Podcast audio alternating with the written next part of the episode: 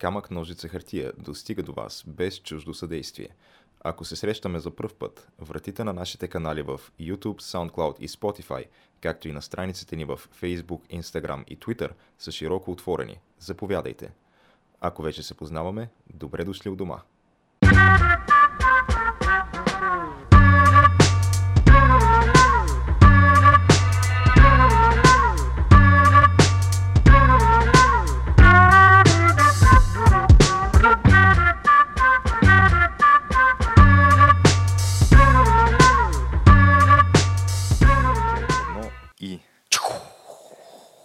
Ракетата. тряс, пляс. Да, ракетата излетя човек, експлодира.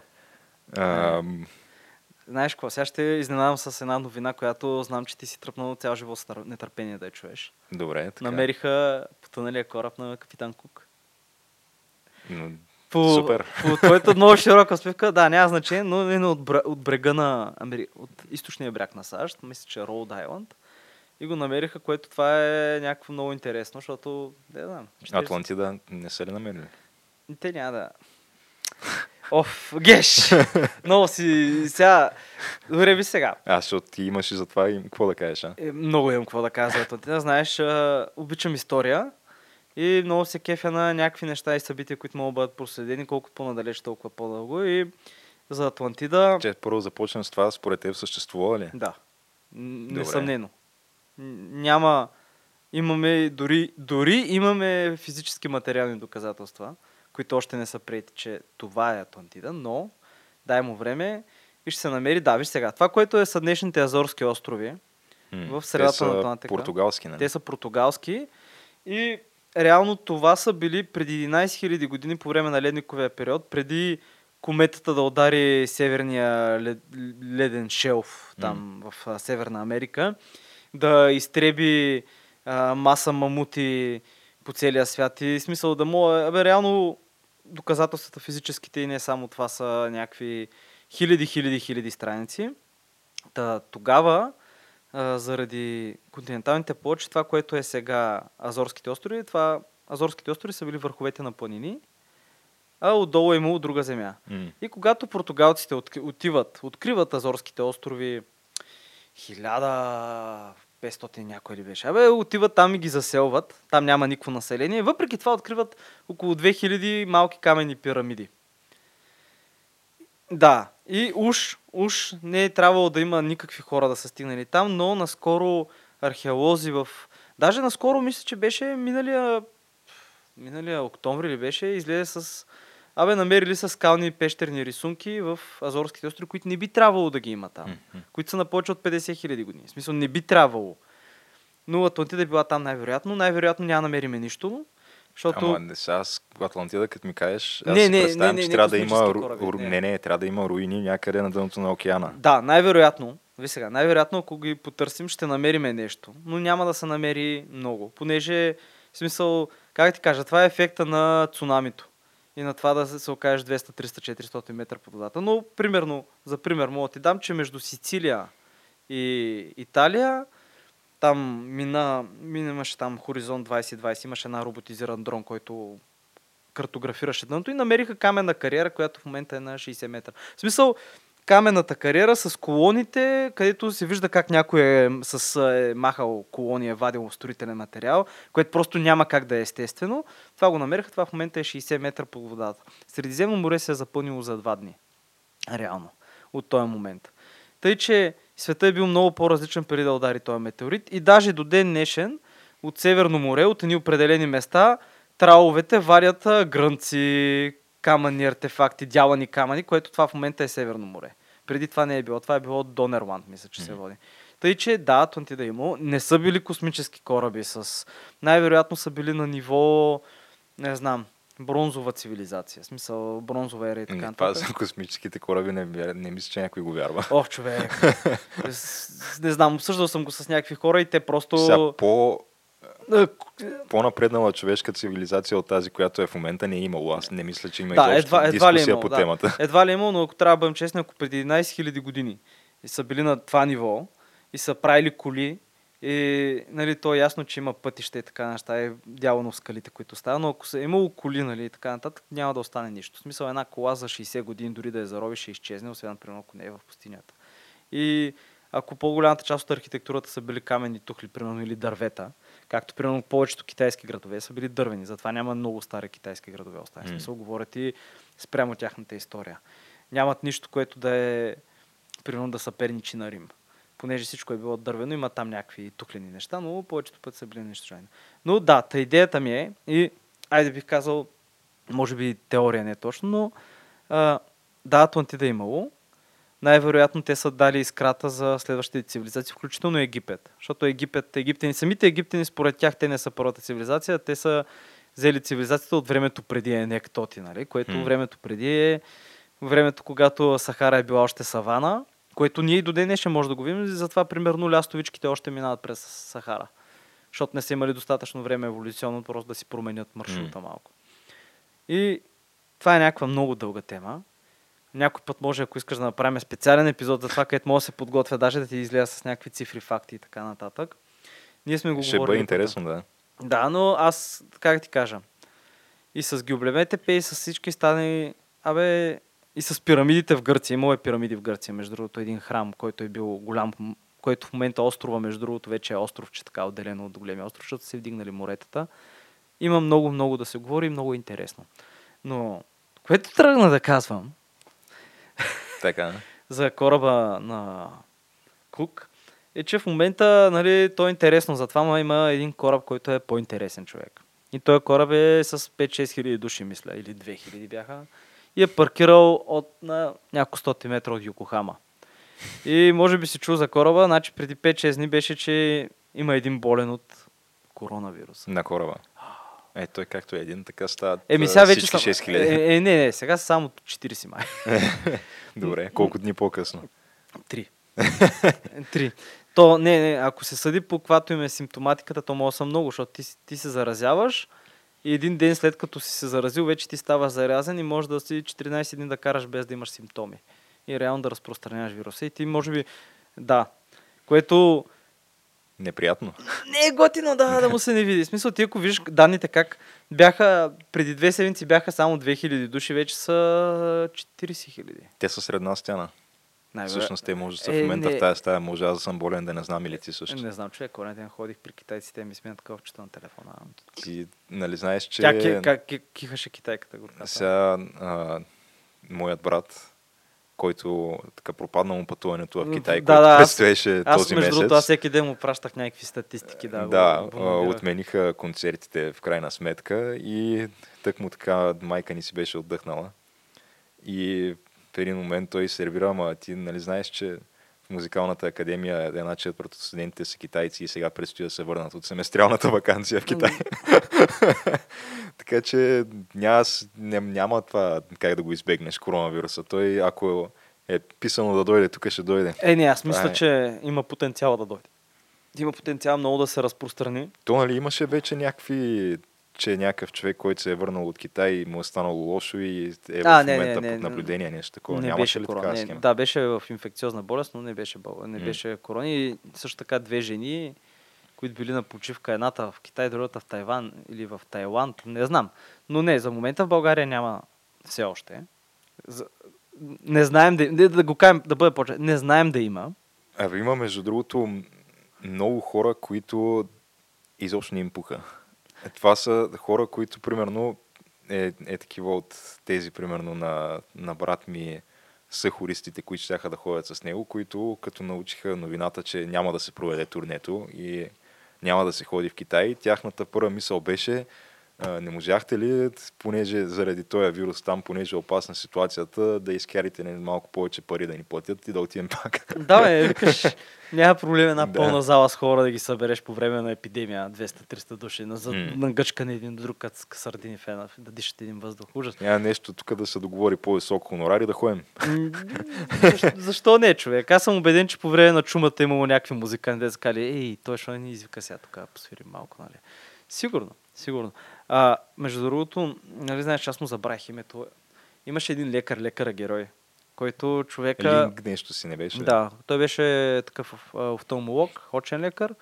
И в самото начало предупреди, още като били само 5 случаите в болницата, бе имаме някакъв нов вирус, подобен на атипичната пневмония в Вухан и той е в някакъв общ час с негови, с други лекари. Съответно, властите научават за това по някакъв начин и той както седи в тях една вечер, идва там 5-6 полицая, почват да му крещят, да му викат как така тук разпространяваш лъжи и измами и той се е подписал там, че няма да разпространява един документ, който той да официално циркулира, че той няма да разпространява лъжи и измами и после, а, о, чудо, оказа се, че наистина има епидемия и че всъщност местните партийни апаратчици са опитали да потулят, защото им е предстоял партиен конгрес януари месец. И са искали да... Или беше март. Абе, скоро им е предстоял партиен конгрес и искали всичко да е наред. И да няма никакви плашещи такива грозни новини като епидемия. Като няма епидемия, очевидно. И както и да е, този човек, за съжаление, той се е заразил от негова пациентка и този човек е починал, мисля, че преди два дни или преди три дни от болестта. Което го прави, може би, 600-та или 700-та жертва на Нали бяха до последно там 70 човека, аз като следих. А, не бе, то расте много бързо. То просто е... В смисъл, той ако вкараш някаква прогресия, да видиш как върви заразяването и като вкараш... В смисъл, Вухан човек е централен пътен възел на Китай. Той се намира в центъра на mm. Китай. Всички бързи ЖП линии, които държавата има, минават от там. Девет ЖП линии основни централни минават от там и имат международно летище. В смисъл, ти ако искаш от един край на Китай да стигнеш до другия, в смисъл, ако си южен-северен, трябва да минеш през Вухан. В повечето случаи. В смисъл, това ще е най-лесно. И съответно вектори. Защото докато бяха там 70-80 човека жертвите, а, се знаеше, нали, че средната възраст на тези жертви е 73 години. И това звучеше успокоително. Звучеше като не е хубаво, нали, дори да има такова нещо, което ако го пипнеш на, на някаква 70 годишна възраст, при която да, нали, доста напреднала възраст е, ама на практика не знаеш, може би ти предстоят още едни 15 години живот. И... Може и повече, може да изкараш да, стой нещо. Пак не е за пренебрегване, това искам да кажа, но поне от моята гледна точка на 30 годишен не бях много притеснен. Обаче, след като станаха 700-800 жертви, а, интересно ми е дали тази средна възраст малко се е понижила. Е, не знам. Не знам. То обикновено зависи какви са вирусите, защото примерно има някои вируси, обикновено децата и старите хора, нали? Mm. В смисъл, като говорим за това, но примерно голямата пандемия след Първата световна война, където умират между 50 и 200 милиона души, или между 15 и 50 според различните изчаквания, но 15 е много ниска цифра. Това е интересно, че тогава умират главно хора, които са здрави. В смисъл здрави в, от 20 и няколко години. Деца, възрастни не е толкова, колкото младите, които трябва да са уж физически по-здрави да издържат на такива неща. Тъй, че не знаеш, освен това вируса еволюира сега. Трябва да го кажем. И със сигурност знам, че ти не искаш да си в някои от тия кораби, които са затворени с болните. Не бих желал, да. Да, дето сте пет човека затворени в някаква стаичка, която е по-малка от тази. Или пък а, да си в а, Вухан там. Аз гледах хората как се справят, нали? В смисъл, пишат по интернет, още имат интернет, не съм го спрели. И гледах клипчета как вечерта, примерно, някой от терасата си вика и хората там, нали, те са ни високи бокове. И хората кръщят там, давайте, не се предавайте, нали, така нататък. Обаче, примерно, ти получаваш а, паспорт специален от полицията. И всяко семейство има един човек, който може да излиза на всеки три дни за храна. Това в някои райони. В Вухан мисля, че е затворено и примерно ти, ако имаш магазин за храна, може да си направиш по интернет поръчка. Обаче, примерно, трябва да я направиш 12 часа вечерта, трябва да до 12 минути да си приключиш, защото те нямат служители в момента и менеджера ще мине да дойде. Между другото, това, това ти идва храната а, ако това нещо се беше случило някъде в а, западния свят, а, такъв тип а, представи си го такъв пейзаж, някакъв мултимилионен град. Да, 11 милиона Да, 11 милионен град, който е изцяло под карантина. Затворен, да. Затворен, да, няма влизане, няма излизане и самите хора са освен това по домовете си и никой не може да излезе, да, не викаш веднъж на три дни, един член на семейството има право да излезе за храна. Представи си, ако се направи филм за това нещо, колко вносително би изглеждало да снимаш на Празни, този да. огромен мегаполис празните да, улици. Да. Би изглеждало наистина като постапокалиптично, обаче знаеш, че е истина. Да, а то е интересно, че за... Все едно I am legend, ама представи си го наистина, да. Да, да ама то си е някакси така. То буквално, това е първият, в смисъл до сега не е имало такава голяма карантина смисъл в наша човешката история. Аз със сигурност не помня. Да, и, и то е интересно, че те китайците наистина почнаха много сериозно да го взимат това и, и разбираемо, разбираемо. И някакъв, точно четах вчера, той е бил някакъв местен бизнесмен в едно градче. В смисъл, градче, разбери, май 1-2 милиона души. И той е бил в Шенжен ли беше, в Шанхай, абе в някакъв град, в който имало случай. Пътува от там с личната си кола, връща се и в момента, в който се връща, получава, полицията идва и те казват, тъй те разбрахме, че сте били в този град, стойте си във вас, нали, не излизайте. Той обаче на втория ден му писнал човек и тръгнал да се разхожда. Там някакъв парк имал до тях. Получава първо обаждане от полицията, после от шефа си. Какво правиш навън? В смисъл, те през цялото време са го следили с камерите за лицево разпознаване. И в смисъл, има М. пълен контрол, което е много дистопично. Още по-дистопично е, че в някои райони, примерно, полицията минава, има дрони, които летят и търсят за хора. И аз това го бях споделил, мисля, че не знам дали ти го видях, че живеем в бъдещето, ама бъдещето е дистопия. Хм. И реално ти вървиш там и идва дрона и почва някой да ти се кара нали, на високо говорител. Бе, Лелче, що не си носиш маската? Къде ти е маската? Какво правиш? Някакви такива неща. И се стига до и такива моменти, в които примерно дрона те следи и ти напъ... те напъства там някакъв полицай, той е в участъка и той ти казва, иди, иди си къде там ще вземеш маска, примерно, и така нататък. И всякакви мерки. Интересното е, че виждаш как хората хората принципно не биха се съгласили с такова нещо, с а, такова нарушаване на личното им а, пространство. Да бъдат следени с камери и така. Обаче, като става въпрос за някаква смъртоносна болест, ай, добре, бе, няма проблем. Не, то другото, което беше като акцент на седмицата е, че имаше официално, официална позиция на китайското правителство, а, която обвинява американските медии, че всяват страх и паника и, и в излишни пропорции. Абе, де да знам. Което сега Това е и така и не е така. има и предвид, че при положение, че е, доста оскъдна информацията, която се пуска и се прави публично достояние от страна на, на китайското правителство, нормално е да има немалък процент спекулации също. Ама Да. това е едното проистича от другото. В смисъл, ти, знаеки, че се случва нещо такова в някакъв а, крайно комунистически режим, който има пълен контрол над информацията и няма как да знаеш нито един момент какъв процент от това, което Да. се казва истина и тия цифри изобщо имат ли общо с реалността или нямат. Дали тия 600 и колко ли, 700 жертви са реалната бройка Да. или са били повече и примерно останалите са били вписани като просто, че са умрели от плевмония или грип. Защото знам, в началото това се говореше много. И да, в началото, един, даже и сега се случва, ако някой умре, го кремират без да питат семейство, им дават направо котията. Това. А, нали, там имат, в смисъл, имат си големи там ритуали, там стриптизорки. Не, добре, стриптизорки ги за- забраниха ги за погребенията в Китай, иначе преди това беше много популярно. Да, не има стриптизорки, да дойдат повече хора. Но вече го забраниха това. Но да, някакви такива неща случват и интересно до къде ще стигне, понеже вече имаше първи на, случай на човек заразен от друг човек в Германия, мисля, че беше. И в Германия беше един случай, сега са 4-5. В Франция има, във Франция някакво английско семейство отишли на курорт в Алпите, всички са заразени, 5 човека там, детето, бащата, дядото, майката. И интересно е докъде, как, как, ще, как ще протекат нещата. Ми да, аз а, предлагам толкова по тая тема, Да, да, това И- беше голяма тема. че имаме още тук две, които сме записали. Да, да. Ами, аз продължавам да минем с нещо друго сериозно така. Аз мисля да ставим хумористичната тема за накрая, да е по-леко.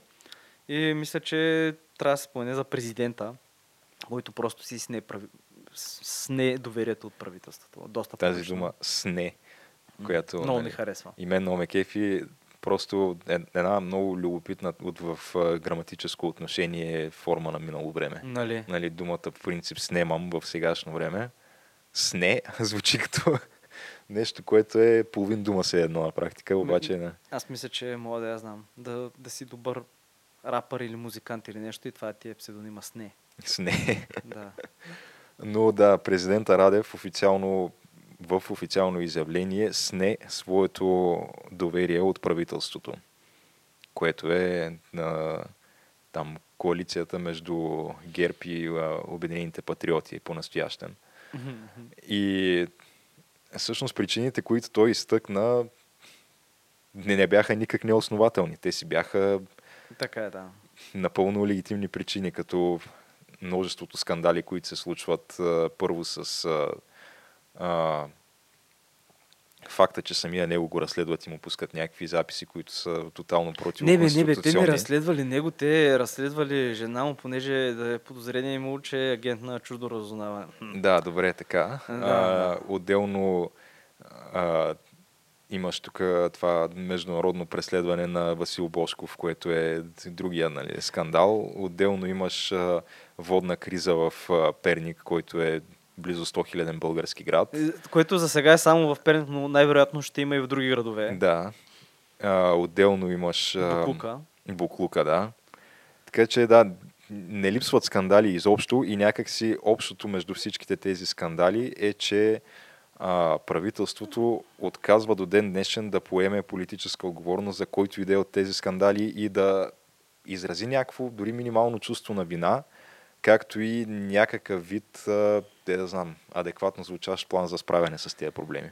Не бе, те го строят водопровода, нищо, че няма разрешително, няма търк, няма не знам си какво и да, не е скандално е, хубаво, това. те строят водопровода, ама какво се случва с разследването на всичките там случаи, които бяха установени на неправомерно отклоняване на предишния, съществуващия вече водопровод. Да, и е, на да, еди си кой загуба на някакви, да. не знам какви колосални количества вода, които аз не разполагам с а, нужните а, цифри нали, Аз в дори- форма на тонове литри и така То е някакво гигант, то дори не мога да си го представя Да. колко е много това. Смисъл това не знам колко олимпийски басейна са, но някакво... Да, ти, ти ако го мелиш в олимпийски Ами- басейни, трябва някаква друга мерна единица. Да, да, да, някакви танкери, може би нещо. Но да, то, въпросът е, че някакви много бушони гърмят. Напрежението се расте и просто чуеш пам пам Абе, някак си има го това впечатление, че тотално са му отървали юздите изобщо от страна на Да, да. управляващата коалиция. И, а, от- освен това и с а, сагата с валутния борт, където има... Там... Аз, не, между другото, аз, им, аз почвам да се чудя. Сега една част от тия неща, според мен, са за парлама. Според мен това е замазват ти очите с нещо, ето бутат го едното. Това също както беше за болничните дни. Помниш тогава за болничните дни беше, абе, как така работодателя ще го плаща, нали, първия ден, не работника трябва да го плаща. Още като тръгнаха да го обявят, хората почнаха да се дигат и ми беше напълно ясно, че това няма да мине. Нали? И че те опитват да ти отвлекат вниманието от нещо. Това друго. валутния борт също няма как да мине. Няма Няма, да как мине, да, се да. свали валутния борт, поради простата причина, че това би довело до хиперинфлация. Значи, единственият начин ние да излезем безопасно от този валутен борт е да влезем в еврозоната. Това е друг начин няма, защото А те не, по не искат принцип, в еврозона. да, валутния борт е в исторически план една економическа мярка, която обикновено има много краткосрочен характер. То е нещо, което се приема, за да се направи една да. Такава ударна интервенция и да се стабилизира, да се стабилизира наистина валутата, но краткотрайно и след това да бъде премахнат нали, в рамките на една-две години, не повече. Нашата В е? случая, в 20? случая да, има, има случаи, в които месеци нали, са необходими. При нас е вече наистина, не знам, 20 години може би Да, наближава. То, е, то става някакво перманентно това, да. Да, и проблема на валутния борт е, че когато тя валута ти е вързана, както при нас първоначално беше към а, марката, а сега вече към еврото, и не се променя, тя е винаги с една и съща стойност спрямо тази стойността на, на референтната валута. Реално никой в международен мащаб не знае каква е ти е на теб реалната стойност на валутата.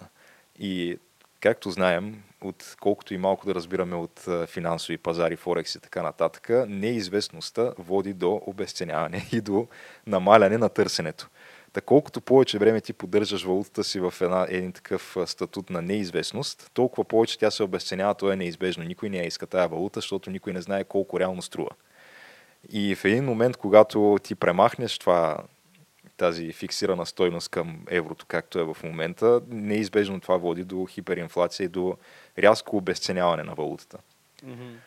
Та, да, единственият начин ние да минем безпроблемно през това нещо е да влезем в еврозоната, Където не искат. Където по-настоящем ние просто не изпълняваме изискванията. Еми, да, и освен това някакси се приемаме като, как да ти кажа, слава брънка по веригата.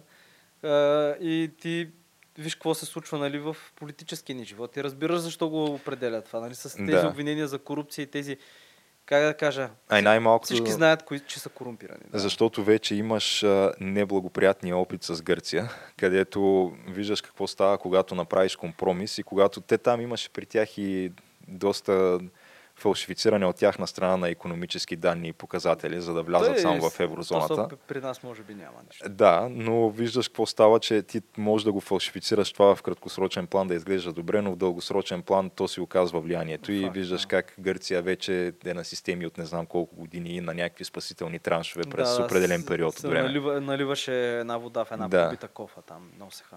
Нали са, то проистича от това, че те просто не са много трудолюбива нация като цяло, но нека, нека не задълбаваме. Абе, стига бе, Сега хората, това нещо 8 часов работен ден, те не могат да го приемат просто. Те, те по-скоро на тях им дай 4 до 5 часа и защото трябва да остане време и за таверни, и за плажове. Там времето е кафенце. хубаво.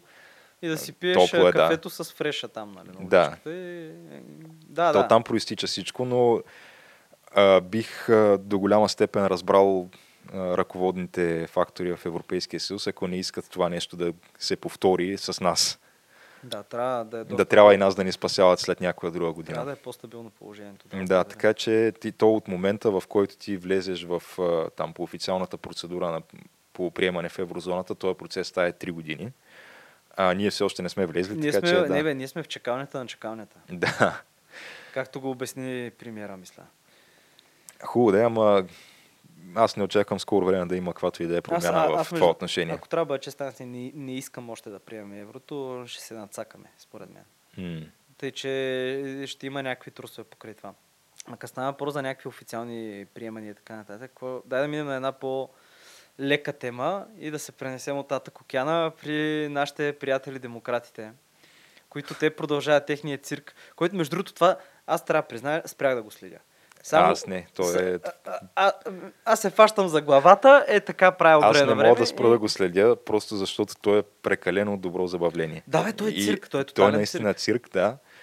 И какво се случва всъщност в момента? Накратко, а, вече започнаха техните там регионални предварителни избори, с които се определя а, кой ще спечели всъщност номинацията То, ако на не партията. се бъркам, цялата идея е, че един трябва да спечели щатите там, демократичен да спечели. И който е с най-много гласове, той ще бъде човек, който е човека на народа.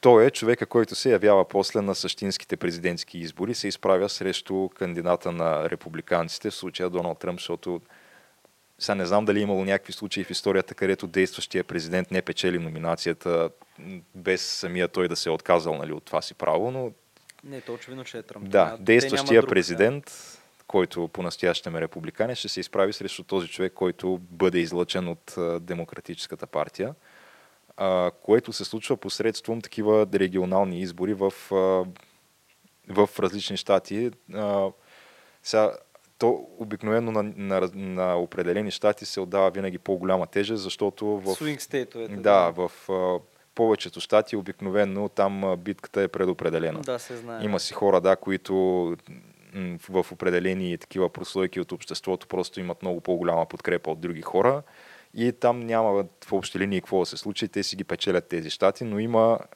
един, два, три, зависи нали колко според характера на изборите и кандидатите щати, които са от особено значение и всички фокусират усилията си и ресурсите си в тези щати. А, първият такъв щат беше щата Айова, който а, проведаха се там така местните избори миналата седмица. Не помня кой ден беше Те точно. ли по-скоро, той да кажем, че по-скоро се опитаха да се проведат нормално. Да, но а, това, което се случи там, беше едно огромно фиаско.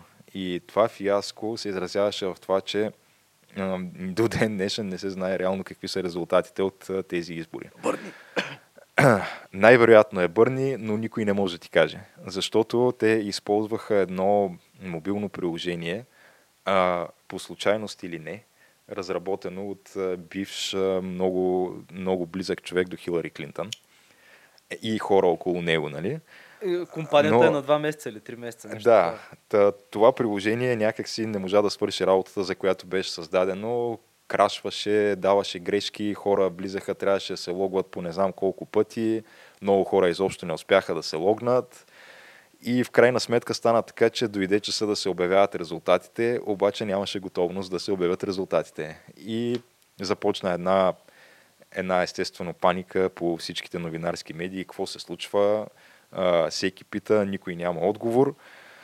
И така и до ден днешен, вече може би едно 5-6 дни по-късно, ние официални резултати от изборите в Айова нямаме. Няма и да видим. Имаме, да, някакви така, понеже те се печелят там едни делегати, нали, определен брой гласове отговарят на един там определен брой делегати, които после в всеобщия партиен конгрес на, Да, електоралния колеж определят, същата да, да. определят а, номинацията. И та, из, резултатите са нали, 10 делегати за Бърни Сандърс, 10 делегати за а, кмета на Саут Бенд, Индиана, Да, Индиана да. Пит Бутичич, Бутичич. Бут- Бутиджич, никой не знае точно как се произнася, за по-благозвучие мога го наричаме Бъдгик. Бъдги. Добре. Да. Ня, Та, той мисля, че има равен брой, а, равен брой делегати с Бърни Сандърс след тези избори. А, другото, което е като основен акцент е, че делегати от тези избори не печели Джо Байден. Нула. Но сега това се представя в разни заглавия по българските медии, от които предполагам по-голямата част от хората се информират за това как вървят политическите процеси в Америка. И лошото на нашите заглавия е, че те са тотално в...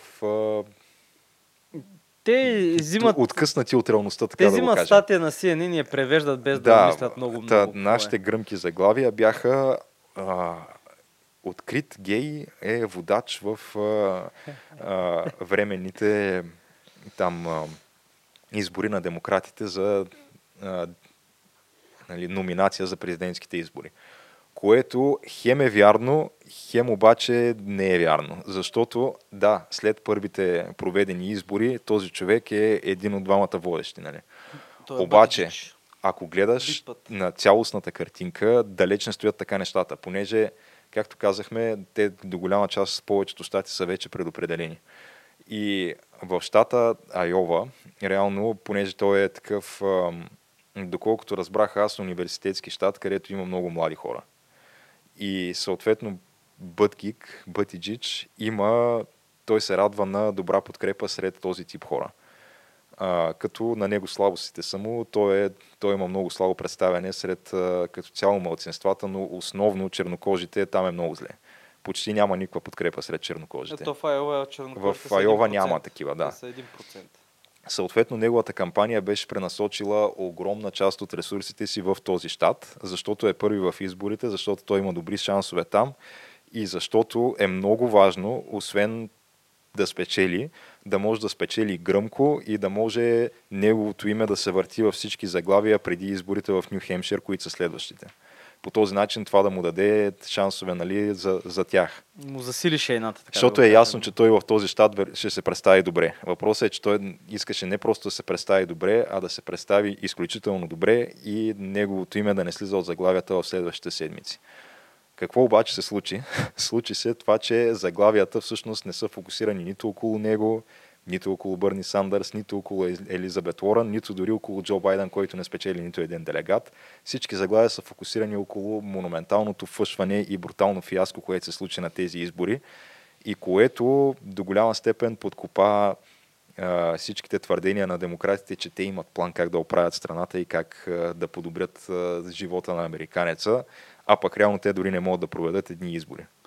Аз И трябва да ти призная, че мисля, че това е... не е случайно, че се, се в провали общи тези линии, да, тук го имаше момента на обратната психология, който е колкото по-малко се споменава твоето име покрай това фиаско, което се случи в Айова, толкова е по-добре това за теб на национално ниво и за предстоящите избори. Така че Байден, въпреки че не спечели нито един делегат, е на практика най-големия печеливш от провелите се избори в Айова. А, човек, аз... Съответно, заглавията на българските медии са абсолютно неадекватни.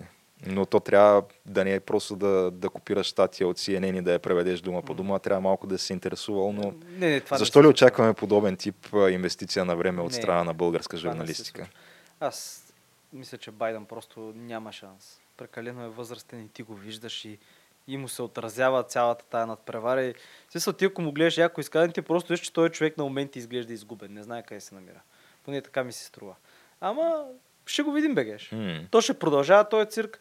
Аз предполагам, че малко като станат по-горещ нещата, пак ще почна да го следя, защото е те за забавление. Е, сега да, си е то, си е за забавление и за просто да, за развлечение основно и друга причина няма, просто защото нито един от тези клоуни няма дори минимален шанс срещу Тръмп. Факт. То е повече от ясно. Да, за съжаление, така е. В смисъл, това са открити социалисти и комунисти. Каквото и да си говорим, Да, не, не мога да американското извадиш, общество може и доста да е, особено в последните години, да има разделение там.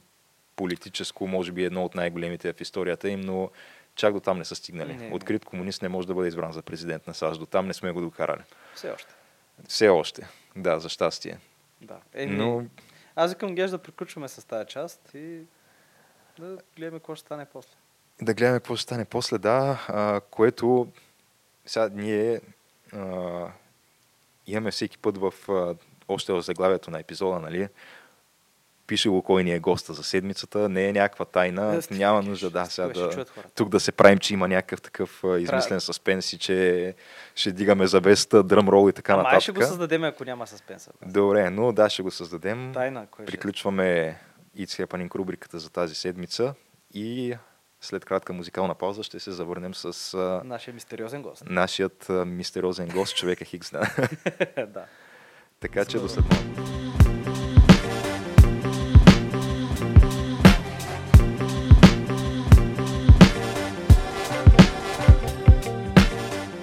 Има, нали, казваме 3-2-1 начало, като да знам Да. просто откъде да го отрежа, да има да някакво го такова. кажи да се го казва. така че да, дай да го кажем 3-2-1 и начало. И Штрак. то може би да направим все пак едно малко представяне. Трябва А, си. Нашия най-нов гост, Орлин Милчев, познат за широката общественост и като Атила, което е всъщност рап псевдонима ти. Да. Но то ти всъщност се занимаваш с толкова различни неща извън рапа, че според мен някак си неудачно, нали, само по този начин да те представим. Аз много благодаря за поканата, защото а, вярвам, че подкаст обществото трябва да расте и, и е много готино за мен, че има подкасти и ви е много яко студиото и това, което правите е супер. И много се радвам, че успяхме да го наместиме във времето. Толкова лесно да стане и, и изобщо като цяло ми е толкова яко да гостувам в подкасти. Просто това е... Ти гостувал ли си при някои други наши имам, колеги? Имам а, едно, едно гостуване в Пловдив преди колко, около година и половина, две. А, май това е единствения подкаст, А, в това който да не е бил. този непримиримите... Не, не е непримиримите, не. Защото той мисля, че е в Пловдив, ако не се забравих лъжа. как се казваше много тъп в момента, забравих името на подкаста, защото той а, Рипов, Рипов Медиа. Сетих се.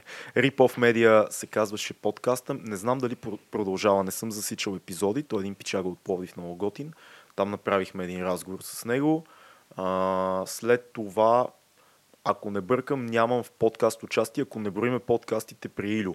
Защото той не ги нарича подкасти или от 50 стотинки юмрук. А, там има гостувания. Мисля, че почна и той да ги нарича подкасти лека по лека, защото в основата си те са си подкасти, разговор, в който нищо не е, Пречупи не е поставено. Да, ами, Илю е олдскул, той, е, той се кефи да е, да е юмрук, да е шоуто, да е предаването, да, е, а, да не му слага етикет, но си е подкаст в основата. Иначе за това, което каза, да, доста, доста неща правя. Всъщност не са толкова много, три са. Е, малко Снимам, ли е? снимам, режисьор съм, правя музика като MC и правиме и 2200 подкаст. Това са трите основни дейности. Понякога пише разни неща, но това е съвсем, съвсем малка частичка. Ето ти като режисьор всъщност пишеш ли сценарий или това то си е има си нали стрикно сценаристи? Предпочитам да работя с сценаристи. Много по, по-добре е. То пак е един вид а, такава м- обща работа, но, но на ниво идея, на ниво визуализация, режисьорската работа, на ниво а, разказване е много по-добре да имаш сценарист. Дори на ниво идея, филма, по който в момента работиме и подготвяме за евентуално, ако всичко стане окей, края на годината, е по идея на, на а, Неда, сценаристката ми, Неда Филчева и, и Марин Дамянов и работиме по нещо, което е външна идея, за която аз ще се опитам да изградя визията и, и реалността, т.е. да можеш да я, да я почувстваш като персонажи, като ситуации и така Ще нататък. са истински, да. Да, еми, да, ще А добре, всичко когато възможно. работиш по такъв проект, правиш ли си сториборд? В смисъл винаги ми е било интересно. Не съм това. фен на сторибордите, въпреки че сега ще ти кажа нещо, което правиме обикновено. То, да, предполагам, че пак може да го наречеш сториборд. Обикновено правим разкадровка с а, снимки много често. Тоест маркираме позиции и крупности с снимки, но това го правиме само за, за кинопроектите. А, аз правя и доста рекламни проекти и неща свързани с а, по веб насоченост, тип предавания, шоа и така нататък. Там не правим точно разкадровка, там повече действаме на, на така, на усет, на, на някакво усещане за това какво трябва да излезе. Гледали сме референции и се доверяваме вече на, на опита си, но за кино е хубаво да има някакъв тип разкадровка. Дали е сториборд? Сториборд е много конкретно нещо. Обикновено нали, хората винаги си представят нещо тип комикс. Тоест кадър по кадър, всяко движение да видиш, нарисувано, направено. Аз повече предпочитам с снимки да работиме, не мога да рисувам, никога не съм могъл. Но когато снимаш честичко и, и с оператора ти, дори с един най-обикновен телефон разцъкате основните позиции, в които ще видиш персонажа, тогава нещата Се стават. Да, а дублират примерно се. някой взема мястото на персонажа или просто снимате кадъра от както би изглеждал и си кажете, персонажа трябва да е тук, тук по, тук. по, по-добре е някой да бъде там. Да, да има човек в Да. кадъра със сигурност. Да. А то това са някакви кинопродукции, които излизат по кината, понеже то напоследък има доста български филми. То М. не само напоследък, ми може би тук в последните десетина години имаше едно видимо засилване. Което не е лошо изобщо. Да. Супер е. Да. Абсолютно. 19, 19 или 20 филма, нещо такова, мисля, че беше за изминалата година. Ехе. Нещо. Браво. Дано не, не бъркам цифрите, но, но има доста, да. А, аз, за мен предстои дебют, пълнометражен дебют предстои. Ако всичко е, е окей, има проект, по който работиме. Това, което имам до сега в режисьорската си, скромната си режисьорска кариера са няколко късометражни филма, веб сериали, рекламни видеа, клипове и така нататък. Пълнометражен филм нямам. Най-близкото до, до сериозен голям филм е филма Добри, който направихме 2015 година, който може да се гледа и в YouTube. А, той е 30-минутен филм. Има учител, който също е колко беше 18 минути, той е от 2014 и в момента, както нали, всеки се сеща, нещата стават бавно в България, в момента готвиме а, пълнометражния дебют с работно заглавие изкуството да падаш, но ще предпочитам да не ви разказвам много-много за Е, това, да, ти- освен че Е, да. готин филм е, готин филм е за битките. Това- Доста яко. Това звучи А, доста интересно, да. То, ние започнахме да си говорим в началото конкретно за подкастинга, М. а, което то някак си има едно такова, не знам, до- някъде с насмешка се, се въртят едни такива подигравки, картинки нали, в интернет, където че това било на милениалите един вид Аз не съм- някакъв не съм засичал, от сорта на а, тук трима души сме, нали, о, правим някакви много яки разговори, трябва да почнем да ги записваме. Нали? и всеки си мисли, нали, че неговите разговори са супер уникални и супер а, биха били интересни за хората. Обаче то в България наистина е нещо, което не са толкова... Те вече нали, са малко повече българските подкасти, но когато и ние започнахме при близо 3 години вече, беше някаква наистина много нова такава форма на медия. И според мен, вашия подкаст, той е един от най-гледаните. Сега Аз не съм, Нямам идея, не съм виждал не съм правил на... някакво сравнение, но да кажем, аз го сравнявам с нас и с а, някакви други хора, нали, които познавам така и, и знам, че правят подкасти. Но вашия е някакси, аз поне начина по който го тълкувам, по-близо до това, което прави Джо Роган. Неговото е, нали, няма някаква конкретна тема, М. просто сядате, нали, с дадения човек или ако нямате гост, нали, само ти и твоя ко-водещ, а, говорите дали ще е на някаква конкретна тема, дали без тема и М. просто, да, то е някаква такава продължителна форма на разговор, където може да се запознаеш някакси по-отблизо с а, дадения човек, извън това, което е публичния му имидж, ако е, ако е известен, да кажем. Ами това, което за нас беше важно преди около година с Цецо, като почнахме да, да мислиме за това, че искаме да направим подкаст, беше да каним хора, които са ни интересни. Да има какво да си говориме с тях.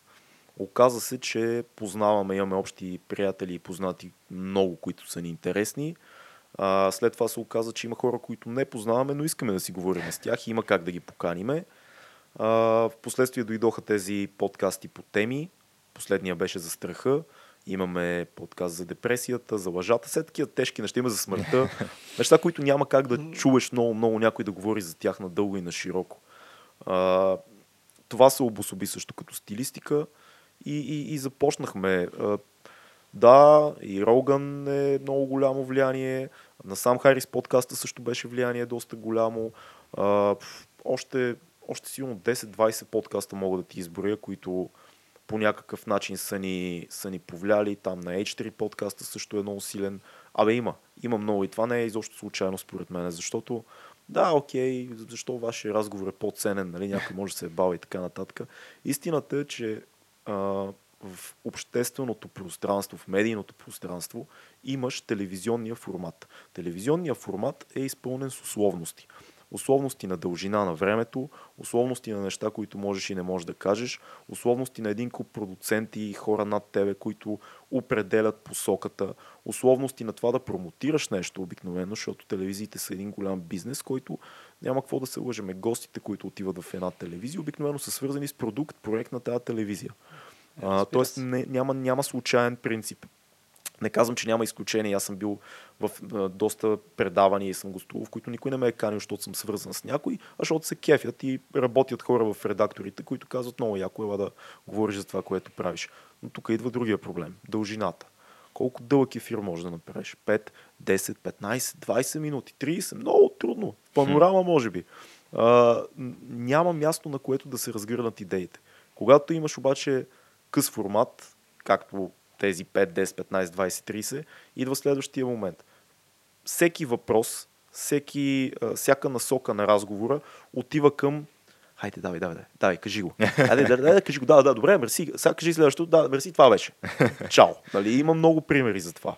Подкаста, не знам дали хората си дават сметка, всеки един подкаст, без значение дали е час, два, три, пет, няма никакво значение в това, то е платформа, на която ти изчерпваш темата и разговора спрямо това какво наистина има да се каже. А не, хайде, давай, кажи го, супер, следващия да сяда. И това е много ценно. Другото, което е много ценно и за което много сме си говорили с Цецо в подкаста ни, че а, цензурата в подкастите все още я няма. Все още. Защото те не са мейнстрим. Това е ценното. Не е мейнстрим формат. Тоест ти не е нужно да бъдеш част от някаква гигантска корпорация, за да правиш подкаст. Всеки почти, дайде, не, не е почти, всеки може да си направи подкаст с един телефон. И ако има ценен разговор, той може да го пусне. И като го пусне, хората ще го чуят. Даже не е нужно да се снима. Това е, това е нещо, което е, е бонус точка. Реално. Готино е, забелязвам, че особено в България хората много клепат да видят човека. След това могат да го, да го продължат да го слушат евентуално, но искат да видят експресиите, мимиките, очите. Това е много важно и го разбирам от режисьорска гледна точка. Но подкаста е ценност. Нямаш дължина, нямаш редактори, нямаш цензура. Как да не ги правиме?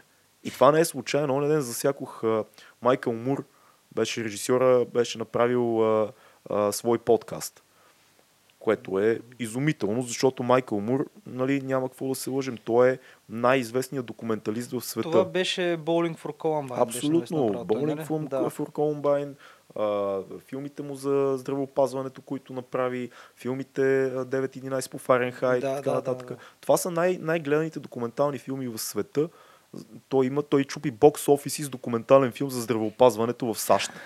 нали се сеща, 50 милиона души гледат документален филм. И той казва в първи епизод на подкаста си, аз реших да направя подкаст, защото за мен това е по-бързия начин да кажа всичко, което имам да кажа.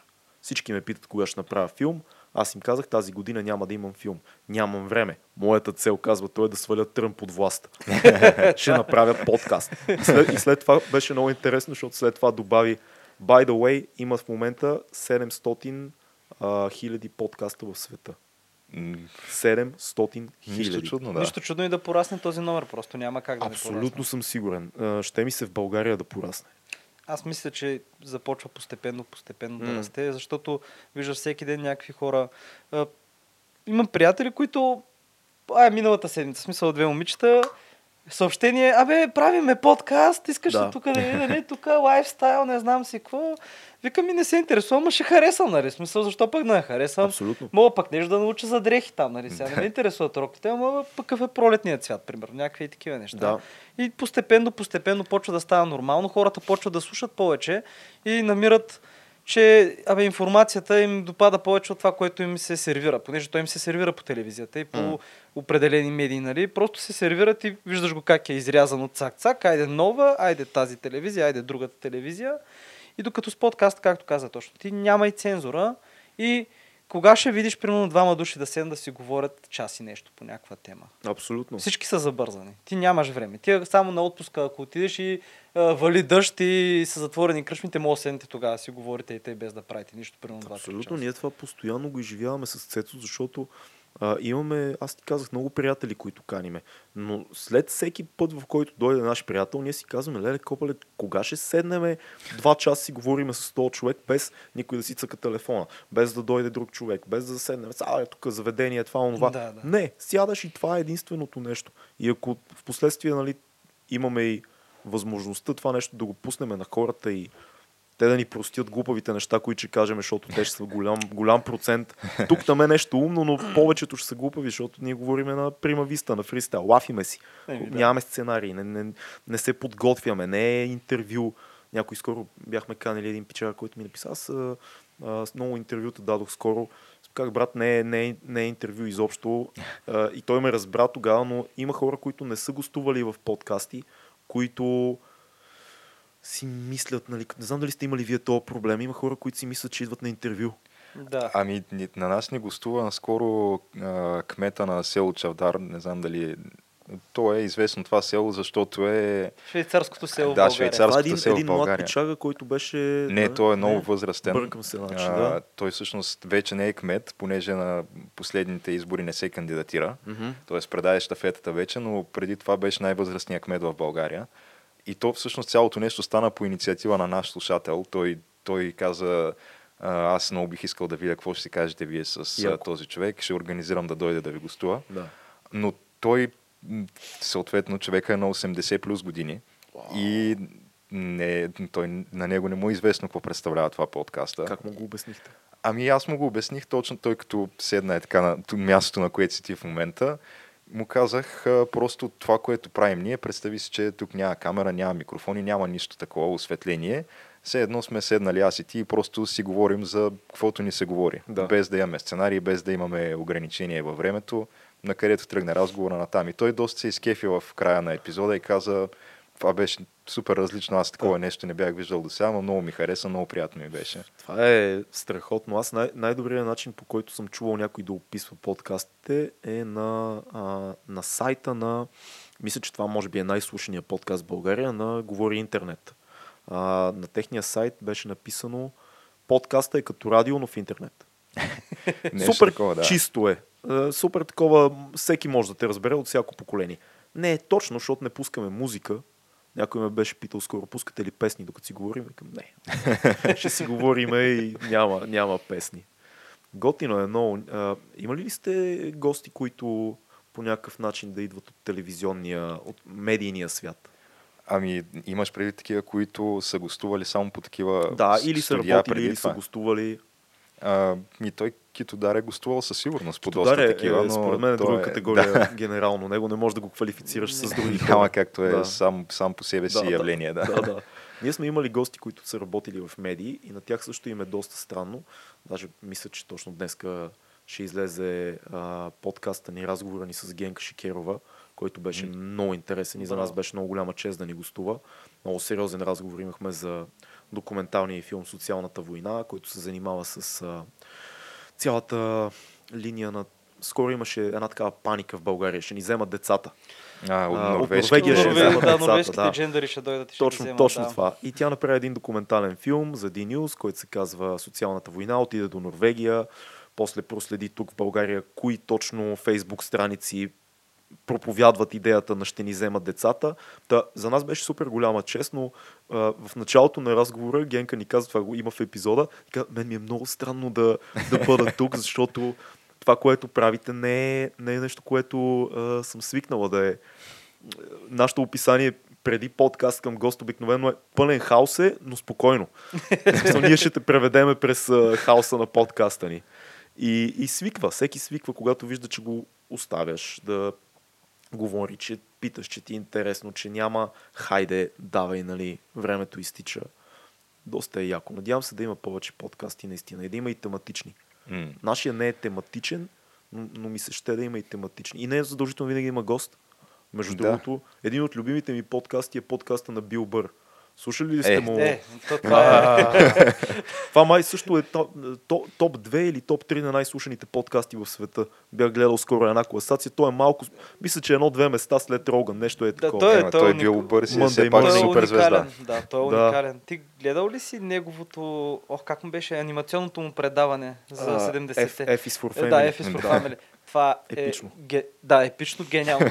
Толкова съм се смял. Ама просто съм падал, събудих там а, приятелката ми, какво става вечерта, защото аз просто се смея и паднах да се смея от особено последния сезон, там последните неща, които станаха.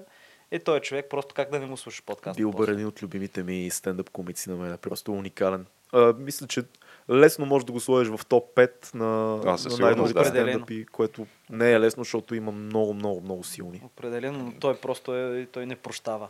Той дори Роган по-скоро не влиза в топ 5, но бил бърз със сигурност. Аз не харесвам Роган като стендъп комик. Изобщо аз харесвам Роган като подкастър и ме е вдъхновил много, защото това беше още 2013-2014 попаднах на неговия подкаст, но стендъп комедията му обикновено ме разочарова. Има яки неща, има яки неща, но ми е много силов.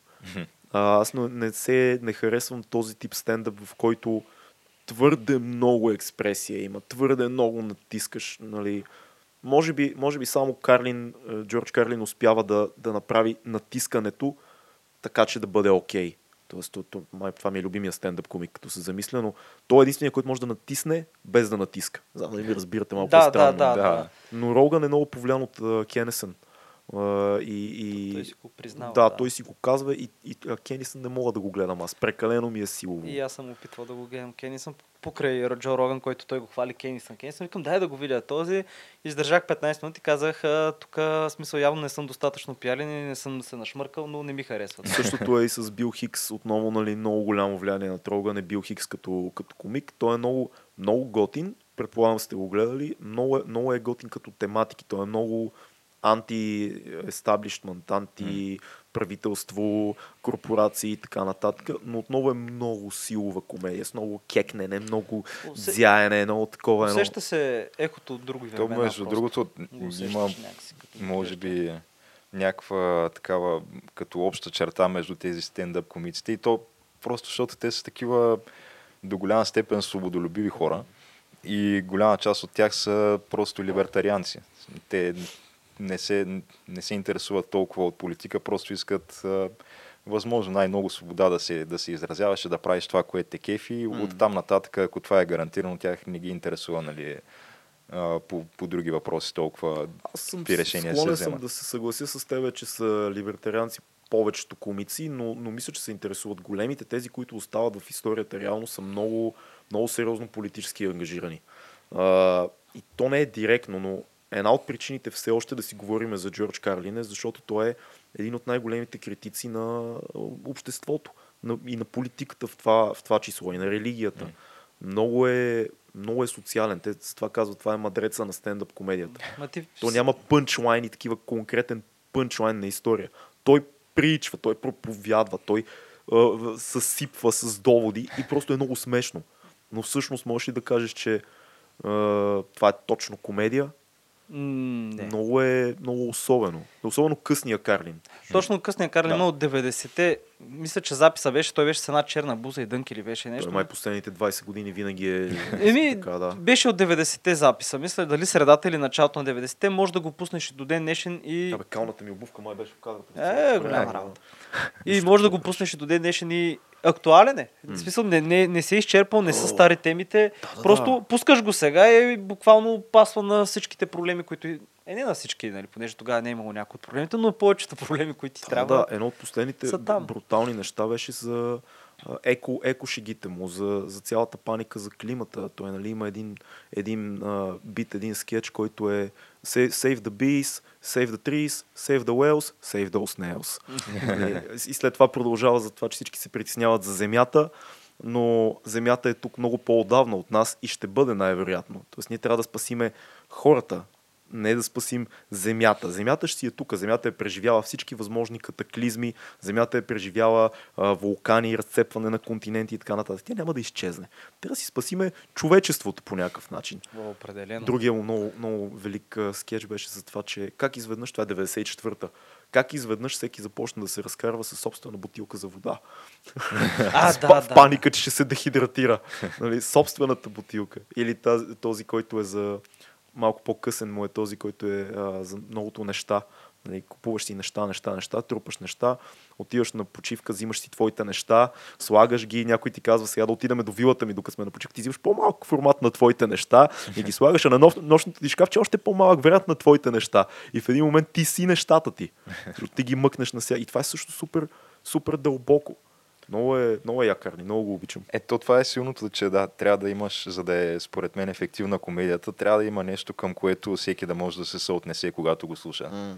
И то в кажи рече във всичките има някакви. Те са, може да са някакви дребни моменти от ежедневието, за които изобщо не си се замислял, но той като ти ги представи по някакъв такъв а, забавен начин и си кажеш, да, това наистина е точно така. Да, случва ми се по този начин, Да. както ти казваш, пич. Което, в смисъл, хубаво е това нещо, че и в България почна да се заражда стендъп. Супер е. Наистина, в на- началото е. То се вижда, че е зародиш, обаче надявам се наистина тия хора, които го правят това, да продължават.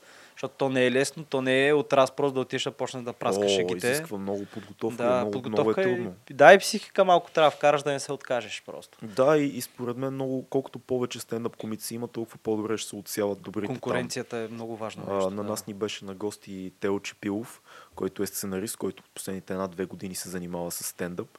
И е а, страхотен. В смисъл, това е... Това, Тео е много як, защото той първо, че наистина е смешен човек, в най-добрия смисъл на думата. Може да ти разказва какво е ял днеска и те просто те напушва смях, защото той е такъв. Но другото интересно е, че той има и много опит в писането и наистина шегите му и, и, и битовете му са много, много яко направени. Така че да, има, има много яки неща. А, аз това, което ще да кажа, ние засегнахме първоначално темата за Сам Харис. И при него това, което е интересното е, че той неговия подкаст няма изобщо видео. То е само Няма, аудио. Да.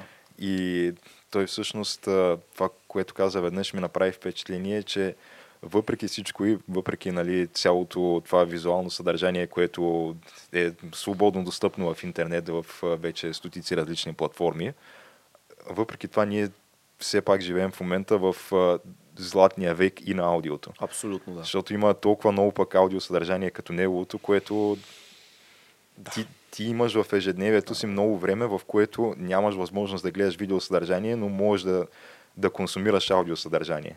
Ще ви Както изчупя и- микрофона тук що.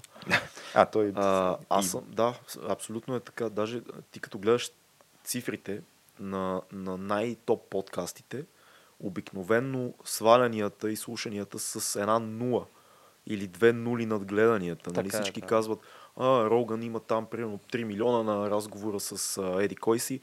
Да, да, ма като видиш какви са от iTunes неща, там говориме за 40, 50, 100 милиона сваляния на седмица. А, Алекс Джонс, който го баннаха от всякъде. Не беше- свалят от YouTube подкаста, само защото го споменаваме. не, това, това беше велик епизод. А, Алекс, Алекс Джонс, даже остави епизода при Роган. Самия Алекс Джонс, Infowars, аудиото на Infowars има, мисля, че беше 90 милиона сваляния на седмица. Той имаше май повече от Роган. Много хора не Той си е- дават сметка да, за той, е това. една от- той е един от, може би, най-слушаните хора в САЩ. момента, Да. И особено в, в смисъл в Средния Запад. Има така около Тексас района. Може да видиш, имаше някъде карта, беше изкарана с неговите М. слушатели. Просто и се напасва между другото на републиканците. Всички воинствени тексасци и реднеци, които А, искат не, да, Въоръжени. искат да се въоръжат, да, да свалят правителството и да не им пипат оръжията и Да, ги избият всичките И- и бокс нас. Нали? И да не плащат данъци, разбира се. Ама в. САЩ има едно такова явление а, на AM радиото, което М. то нали, в един момент се прави, поне по начина по който аз го разбрах, защото не съм много навътре технически в нещата, но се прави преход от AM частотите към FM частотите. Да. И голяма част от мейнстрим радията минават на, на FM. Да. И AM то остава празно и тая празнина се запълва от такива хора като Алекс Джонс, които той, ако му изкараш а, някаква статистика, може би ще че той е по някакви стотици на такива местни радия върви всеки дневно. Да.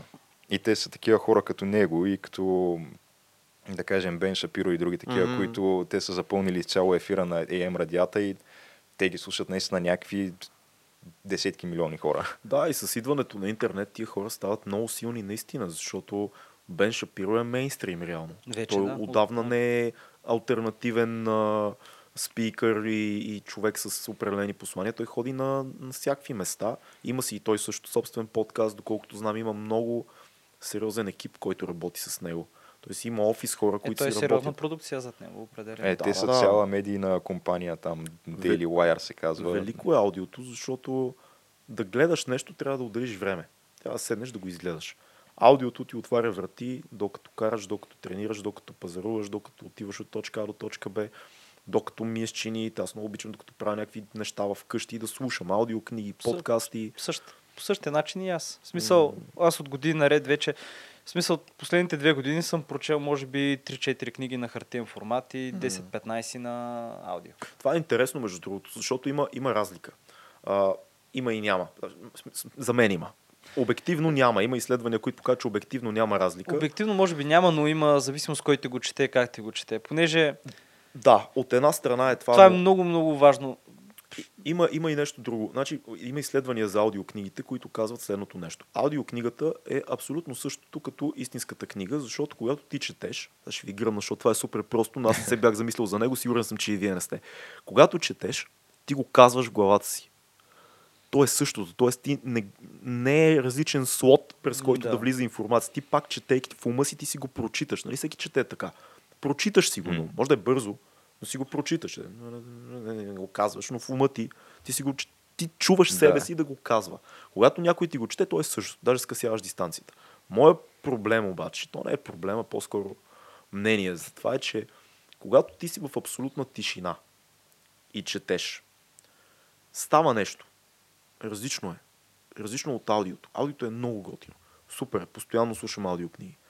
Но когато си в пълна тишина и си се потопил и всичко друго е аут, това е много специално възприемане, защото ние ежедневието ни цялото е свързано с нещо. Нещо облъчва ви, нещо винаги свири, нещо винаги слушалки, екрани. Кога имаш момент, в който ти си сам, нищо не свири.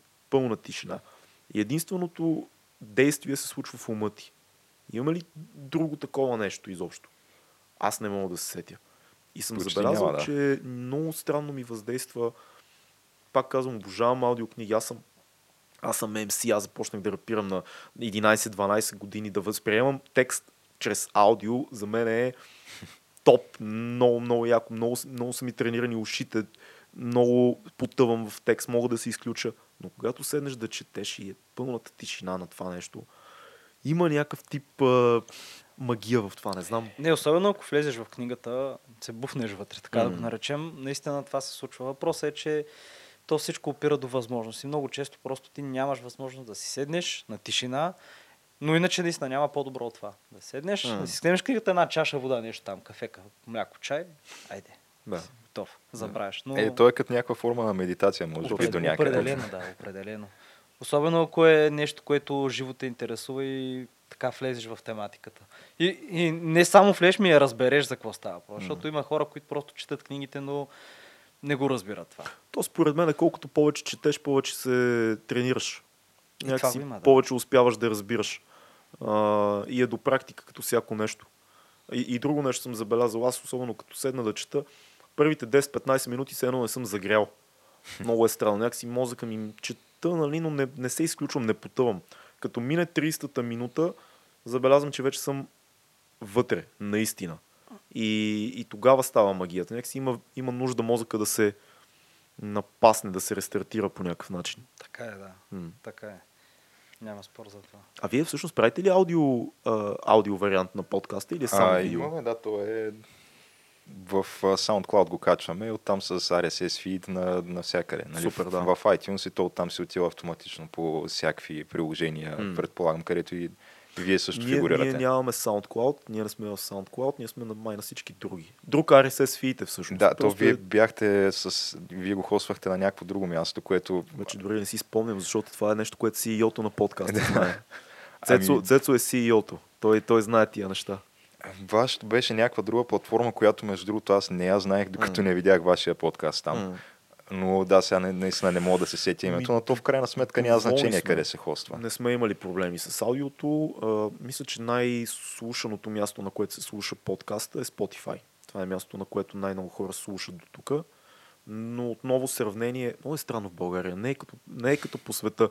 Видео а, цифрите ни са много по-силни от а, аудио. С доста. Мгм. Mm. С а, повече от 100% със сигурност. и, и това е странно, защото не знам при вас как е, но хората някакси в България още не сме свикнали да, да слушаме подкаст. И това много хора ни пишат ежедневно за това. Аз основно ви гледам, тата, ние всеки път си казваме, има ни аудио. Да, има хора, които слушат, но повечето хора са в видеото. При нас видеото е сякаш по-малък процент е със сигурност, отколкото аудиото. Така ли? Да, но то Това е супер. може би до голяма степен опира до това, че тя и самата продукция, видеопродукцията не е нещо особено при Тя нас. нашата Тя не, не е нещо особено. Той не трябва да бъде за подкаст. Мисъл, ние снимаме, вие в момента сте с две, с две лампи и ние сме с две лампи в момента. Няма... При вас обаче поне има две камери. Имате нали, една, Даже която... понякога са три. Да. Докато при нас е една и той този кадър, когато е статичен в продължение на 2 часа, няма много какво да му гледаш. Той е един и същ, той не се променя. Да, им- хора има- има си нещо. говорят. Да, има нещо, но пак според мен е... То е колкото да, да кажем, че го имаме, М. а и на мен ми е яко, защото аз от това нещо тръгнах и оттам реално научих супер много нови умения за видеообработка и така нататък. Аз почнах а, да правя влогове, почнах нали, да си изглобявам друг, друг тип видеа и то ми е полезно като някакво знание, което то М. не ми коства нищо да го правя в общи линии. С влоговете много гърми света. Продължава да гърми. Забелязвам, че и те обаче все повече влогъри почнаха да си правят подкасти. Е, то е естествена Е, прогресия. ти трябва да която- диверсифицираш, а, та, как се казва, това, м, източниците на доход. Нали? Не може, М. какво беше, всичките яйца са ти в една кошница. Трябва Да. хем да. подкаст, хем влог, хем а, М. може Инстаграм нещо да а, правиш, гейминг да. стрим, ако си като Кито, примерно, или други. Да, ема то, то е интересно, защото това показва по някакъв начин, че всъщност подкаста става все по-мейнстрим и мейнстрим. С нощи гледах едно видео на един пич, който беше кръстил видеото си Златната ера на интернет мина.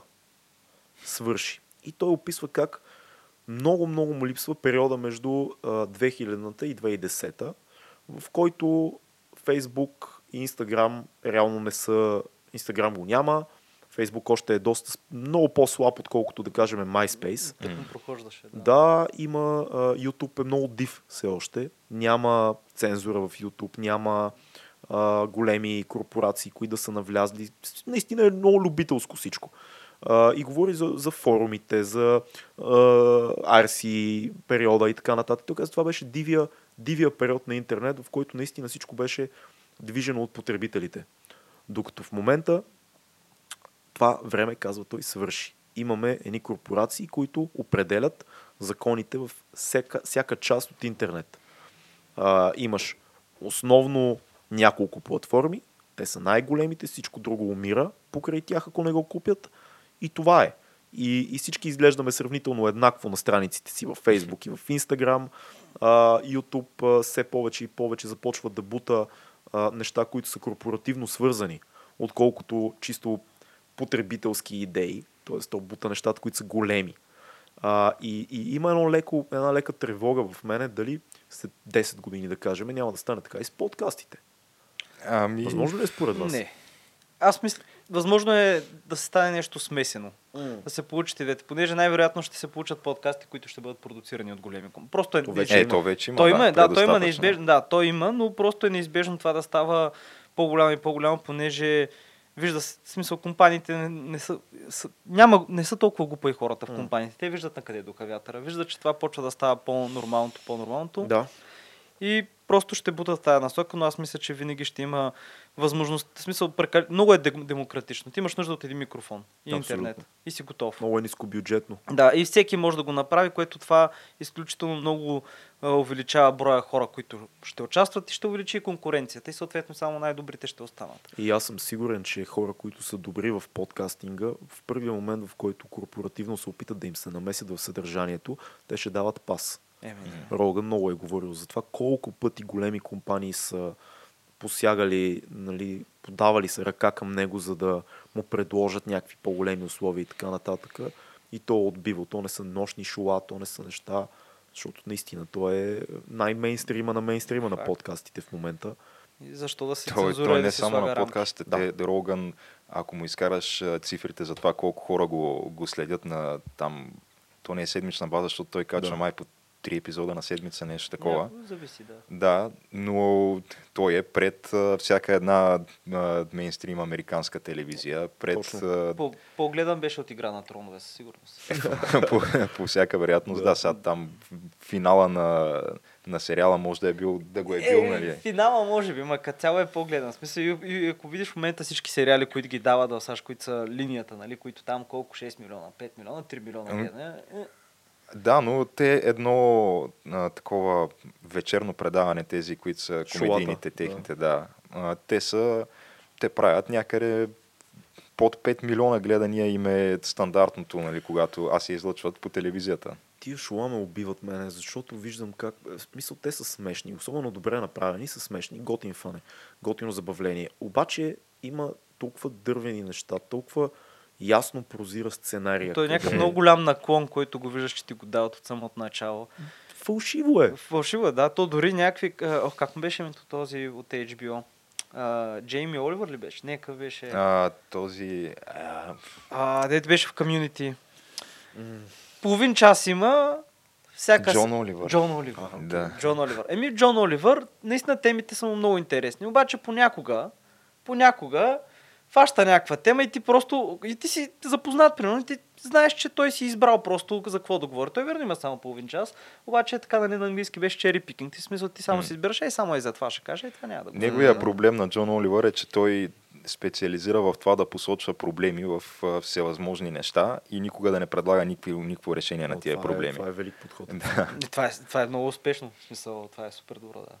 Да, обаче е малко не носи много голяма стойност като съдържание, поне според мен. Защото те тия проблеми, те са видими за всеки.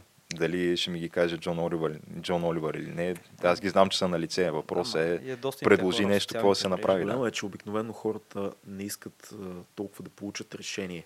Те искат някой да им потвърди това, да си мислят. И да се ядоса. И Ето, и да се ядоска. Да. Точно така, кажи им го. Така е, така е. Видя ли как им го каза? Да, то, да, да, това дори на някакво първично ниво мога да го видиш а, в а, новинарските заглавия от Брадва БГ, примерно. Ето, той им Брат, показа. Пек, е верно, че имаше такъв сайт. Аз да. не знам, мисля, още има ли? Аз не съм засичал, има го, спомням, че мисля. Да, но Да. някакви, ето, вижте, Путин им каза, ето той им каза, той им сипа, вижте всички ги е страх от това. И... Но Между другото, мен затова ми беше странно сега с а, а, това новото предаване, което почва по BTV на мястото на Слави. На Николас. На, да, Да. който е, той е кадър на комеди клуба. Знам, всъщност, да, познавам го, Ники ми е приятел, много готин пич. Той, Но- той а, преди около 2 или 3 години ми взе, преди около 2, ми взе едно интервю за Off News, като издавахме един проект. И тогава се запознахме и седнахме и 4 часа си говорихме с него за всичко. Той е написан една статия, след това да записваше с едно диктофонче. Той е много, много готин пич. Та, да. Но тук, според мен, те- тези решения по всяка вероятност не ги взима той. Те са от там разни продуценти на BTV и така нататък. да ми се но... разсърди а, някой в момента, аз не харесвам а, шоуто. Аз не харесвам това шоу, шоуто на, шоуто на Николас. Аз харесвам него като водещ. Според мен той е супер кастинг. Мисля, че BTV са направили по някакъв начин са направили топ избор за водещ. Да. Той е готин, естествен, а, респект за това, което прави. Знам, че е много трудно. Това е всяка вечер шоу. Но самия формат за мен а, не е не, не мисля, че това е нещо, което е подходящо за България, защото е изключително дървено. Аз, не- аз не мога да усетя живот в него. Аз имам чувството, пак казвам, чувство е, Може би съм прав, някой ще да потвърди в коментарите, ако работи в това шоу. Аз имам чувство, че а, много от а, а, диалога с гостите е разписан. Има скетчове, които гостите трябва да разкажат като спасително, спасителна дръжчица, да кажем нещо смешно. Защото като ги гледам, те са много такива едни... Е, много написано ми седят. Аз трябва да призная, че не съм гледал предаването, но чух Аз гледах точно... две или три, да. Чух точно за, мисля, че за първия гост, че въпросите били същите и отговорите същите като интервю, които този специфичен гост е дал две седмици преди това в не Ами, знам кое списание. Юлиан Вергов в Да, първия да, епизод, който беше. гледах, аз с много, с много голям, пак казвам, не искам да засегна никой, който работи в това предаване. Имам много приятели, които са там, но а, не ми харесва. Това, което видях с Юлиан Вергов е, че на него му се подаваше въпрос и той изпълняваше моноспектакъл отговор към публиката. Което е, нали, окей, шоу е, разбирам, но, но виждам конците. В смисъл, виждам а, Да, зашиването. Видях нещо такова и в, а, не помня вече кой гост там, Нели Рангелова или кой беше, разказваше някаква странна история, която 100% не изглеждаше като да дойде от нея. А, беше ми, беше ми странен формат ми е, дървен формат ми е. Мисля, че от Живелица поздравления за BTV и за това, че се опитват да се насочат към младата публика. За това, че по някакъв начин искат да правят, да вкарат млад водещ, да бъде разчупено. Ето, гледах там а, Жлъчката и Хомлес бяха в а, шоуто. Супер, нали? Елата. А, виждам, че има, има ня- някакъв опит да модернизираме, но според мен това модернизиране всъщност е от живелица. М. Този тип водене. Ясно, корпорация, нямат избор, нямат, а, няма на къде много да се ходи. Това е голям проект с много пари. Но все пак на мен, като онлайн млад човек, който иска да гледа неща вечерно време, по-скоро бих си пуснал подкаста, ако искам такъв тип шоу, вероятно ще си пусна Джимми Фалън, Да. защото е много по-добре направено всичко. А, отново казвам, има риск да ми се разсърдат много хора в момента, но това е което мисля, не ми, не ми хареса шоуто. Има и друг проблем. Колко време може да живее едно такова шоу в България? Колко души можеш да поканиш? Защото ще поканиш Тита, Тото, Гери, Никол, тата, тук там е някой готин човек ще вкараше между капките, а, актьорите, а, някой от реалити шоу, което стартира в дадения момент, кой сериал в момента прави маха този актьора, та, та, та, та, та. Много бързо всички, които можеш да поканиш в един такъв формат, се изчерпват. Много бързо, Няколко защото стотин човека на година. То е безумно. Освен, много сме малки. Малка държава е. Малка държава. Всички други ги гледаме. Ако ти си фен на Ицо Хазарта, най-вероятно това, което Ицо ще ти каже в такъв тип къс формат, то ще е смешно, защото Ицо е смешен, забавен, готин тип, но най-вероятно ти си го чувал вече от него. Мисля, Той е бил в други формати. Ако ти си фен на Тита или на Тото, тези неща, лето най-вероятно ще ти кажат, ти ги знаеш. Още повече, че един такъв корпоративен формат е много сейф. Тук идва нали, проблемът. Няма... Виж са, нека да бъда напълно откровен. Хората много хранат Слави. И Слави има за какво да бъде хранен със сигурност. Обаче в това, което Слави правеше и сега вероятно прави в там 7-8 TV, там има една доза балканска диващина, която на мен ми допада. Защото за тях сценария по време на шоу е просто подробност Да. това на, на мен като режисьор много ми харесва, защото те са там Слави, Куко, Бен, сценаристите му, те са едни откачени чичаци. Тях не ги е бе, нали мога да псувам в Да? Разбира- не, проблем. не няма ги е бе наистина. Мисъл, те са луди. Те са изпляскали от 30 години ефир. И когато дойде гост, аз съм склонен да си пусна само заради възможността да е много абсурдно и непредвидимо. Няма такова вечерно шоу в Штатите. Няма такова шоу, разбираш? Такова шоу, като такъв из- изтрещял водещ като Слави, няма. Дето да дойде някой ти да почне да заяждаш с него. До такова, шоу не там нещо от оркестър. Е, на здраве, та, та, та. Мен ме кефи тази диващина.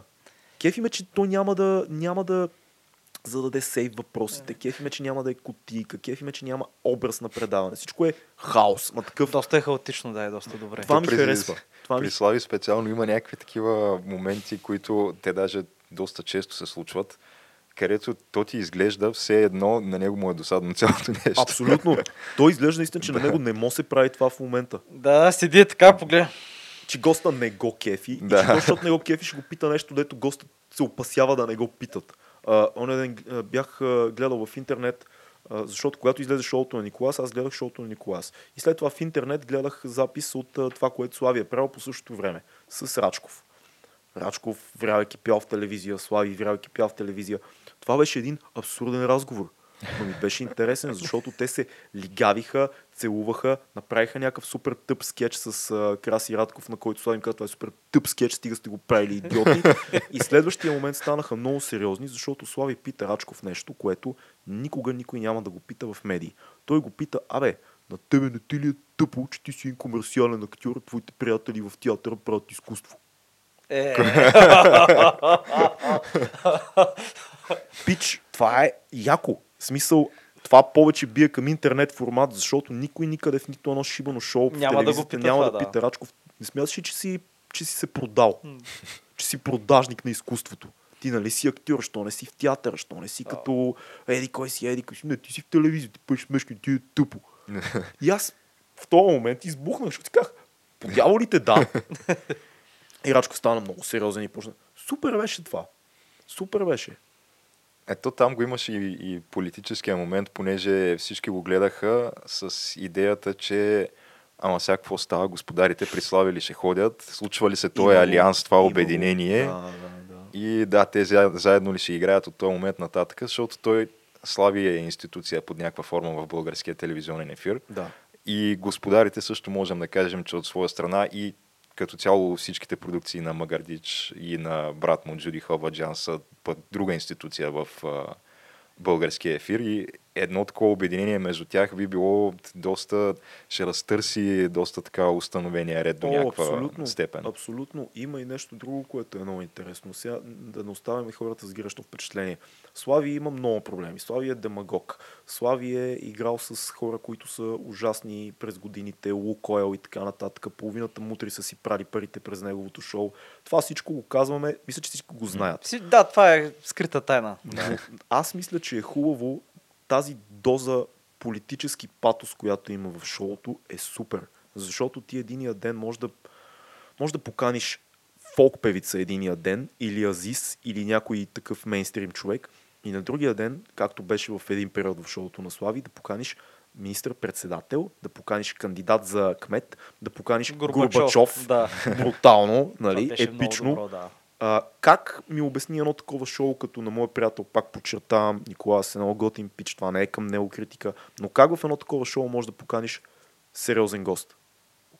Как може да поканиш политически гост и да засегнеш теми? Как едно такова шоу би могло да бъде а, фактор? Сега някой ще каже, те не искат да са фактор. Окей, чист ентертеймент, бузичка. То е, Трудно се според мен, там България това, да. А, проблема е, че от... А, сега не знам по чия идея е направено това предаване, но според мен те се стремили наистина да направят едно типично вечерно шоу по американски формат. Абсолютно да. Което според мен показва едно по-скоро неразбиране на на първо място тенденциите в а, световното а, развлекателно изкуство и на второ място неразбиране на това какво се котира на наши, с нашия местен балкански контекст. Да. Защото едно такова предаване, да, то наистина в дългосрочен план не ми изглежда като нещо, което има кой знае каква перспектива. И да, то пак може да поканиш такъв тип хора, да кажем някой кандидат за, за обществен пост, дали ще е министър-председател, кмет или така нататък, но ти го каниш под контекста, че той идва при теб, за да може да, да достигне до, до някакъв вид а, електорат или контингент от хора, Да до които не може да достигне иначе. Да, да, Да. се рекламира и да се покаже пред а, по-младите избиратели, примерно, чрез някакви такива а, шегички и скетчове, които ти предварително ще му дадеш. Аз дори мисля, че ако те наистина имаха желание, те играят, според мен, проду... трудно е да се изказва човек толкова крайно, но ако наистина имат желание да достигнат до млада публика, супер, първата стъпка, младия свеж водещ, идеално. Втората стъпка е канете хора, които по някакъв начин не са част от медийното статукво. Това е много, много важно нещо. Имаше такива неща, пак казвам, а, Жлъчката и Хомлес бяха в предаването супер, това са хора, които няма да видиш в мейнстрим медии. А, сега, дали се е получило много добре или много зле, това вече е субективен въпрос, но ето, но това според мен ще е много рядко. Юлиан Вергов беше първия гост и на епичното шоу на Дони, което изкара две, две предавания. Две предавания бяха, не? То Аз, беше... аз имам, Аз ще ти споделя нещо. Аз много харесвам Дони. Шоуто беше доста ретро, 90-тарско и безумно, но имаше някакъв чар в него.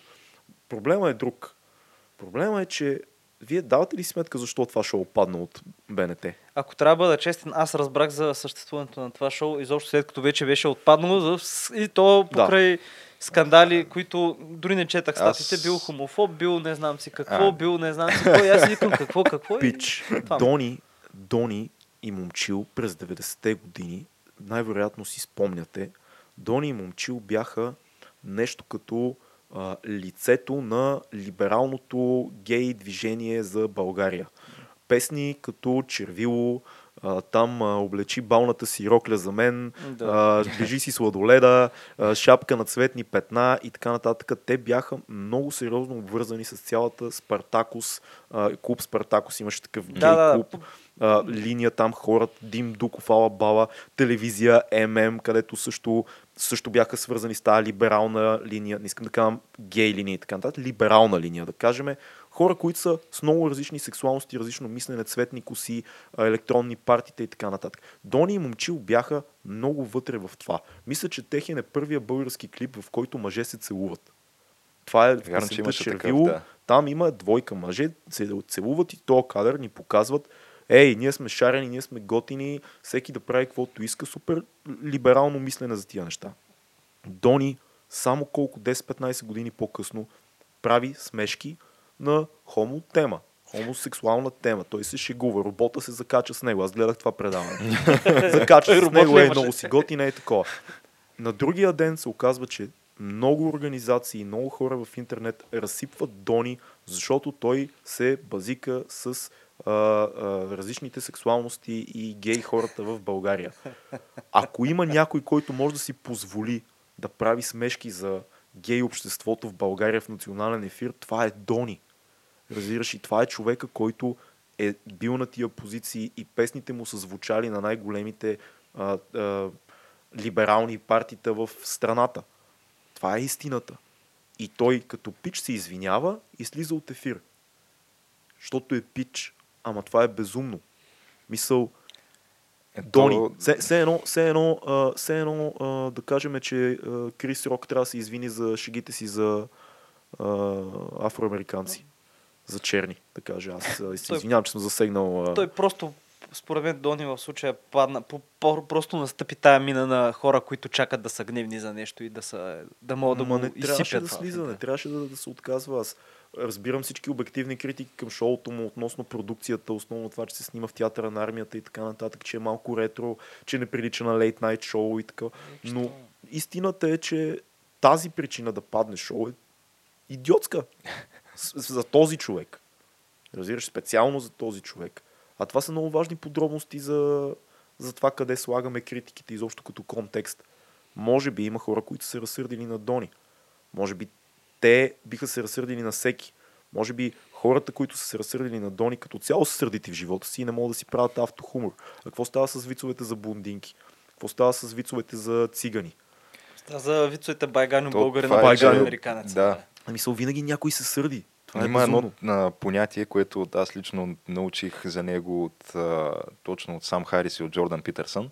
А, сега не знам точно как а, то, те го наричат Overton Window или нещо mm. такова, което е на практика а, прозореца от, а, от един вид а, неща, които са позволени да изразиш като, като позиция и неща, с които е позволено да се пошегуваш. Mm.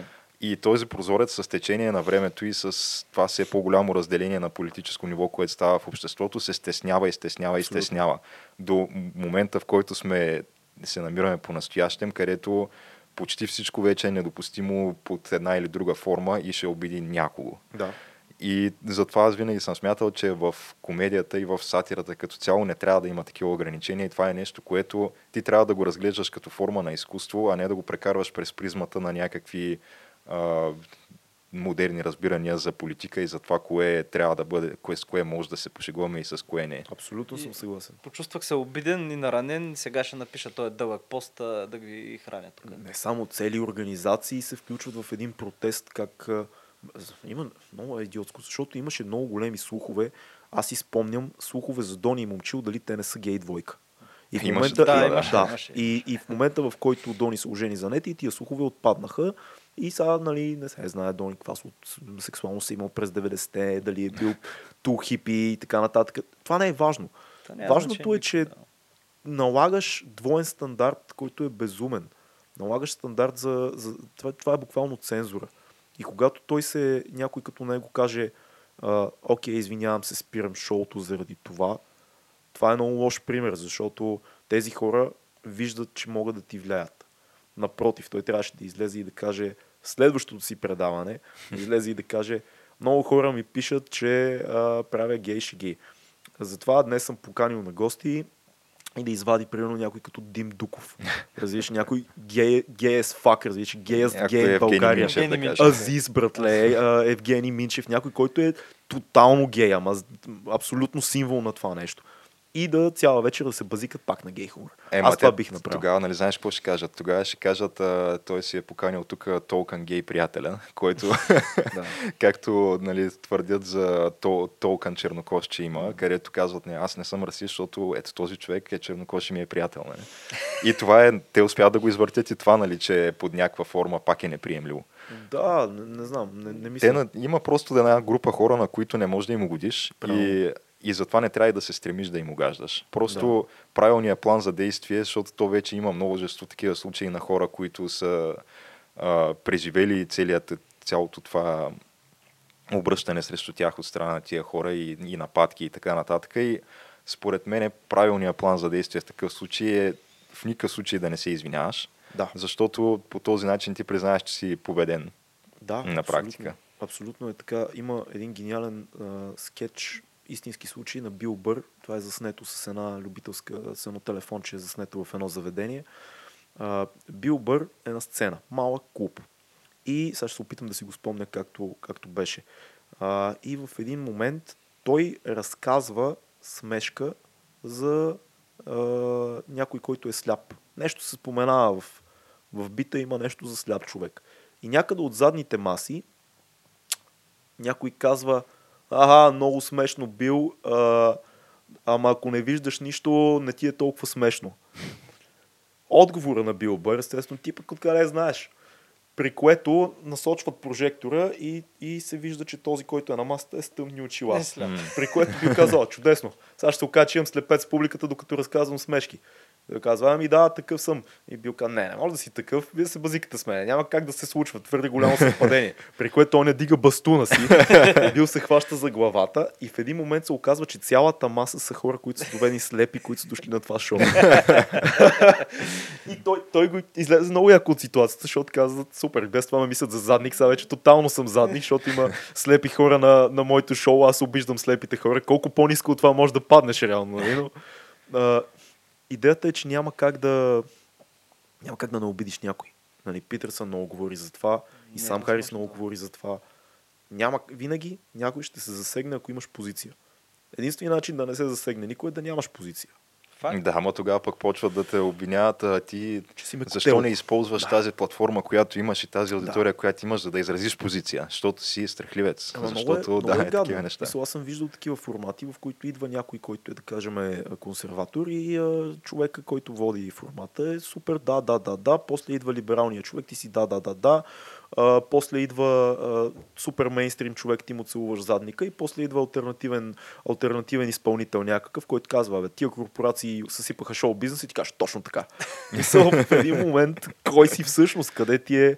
Роган също го обвиняват на моменти, поне преди го обвиняваха много за такива неща, че с всеки успява да намери някакъв път. Е, да, но то при Роган ти може да видиш, че той просто иска да ги слуша хората, въпреки че има моменти, в които и той, и той самия Роган каза, чакай малко е човек. Я Да, по-сериозно. Смисъл, Аз мисля, че това е много, много важно, като правим подкасти, особено по форматите, които имаме гост, както сте вие, както сме ние, да можем да кажем, окей, нека тук да спра за това, което казваш, защото мисля, че не е точно така, или да ти дам друга гледна точка на това нещо, да ти дам опозиция, защото ако публиката, ако зрителя, слушателя слуша, гледа подкаста и някой си говори глупости на рандъм и ти не го спреш, той филмен ще си каже, какво правя? бе?» какво се ти, случва? ти да? не си ли мислиш също, което и аз, че този човек говори глупости в момента? Мисъл, аз най-често аз съм още чинге в нашия подкаст, това така се случва просто, но мисля, че е готино и е полезно, защото в противен случай става монолог и в противен случай става телевизия също. Е, трябва, да, но все пак не трябва и да се прекалява, защото а, то, нали, по това се различава подкаста от телевизията, че е по-свободно, по-сурово. Но Абсолютно. това, което аз правя обикновено, когато съм поканил гост, е, че а, нахвърлям си някакви такива, като основни а, разни такива теми, които може да. Да. засегнем, но ги използвам само в крайен случай, само ако видя, че разговора тръгне в някаква посока, в която М. не смятам, че би било интересно за слушателите или че не представя по най-добрия начин госта, който съм поканил. Да. Или ако разговорът тръгне да замира, защото и такива случаи е имало. Ами, вероятно. Е, да, особено ако подхванеш някаква по-тежка тема и всички се омълчат накрая и сидят. и така Какво е тежка тема? М, О, Тежка тема. Аз не мисля, че е, той разговорът най-често е умирал, ако сме само двама души. М. И ако а, случвало ми се с гост, да кажем, аз съм му задал някакъв въпрос и той отговори много кратко на този въпрос, а пък аз вече не съм още готов със следващия въпрос. И става малко, да, едно такова, просто човека си довършва изречението, спира, аз не знам какво да подхвана и има едни 5-10 секунди е такова празно. Хората не въздух. си дават сметка за изкуството на, на подкастинга.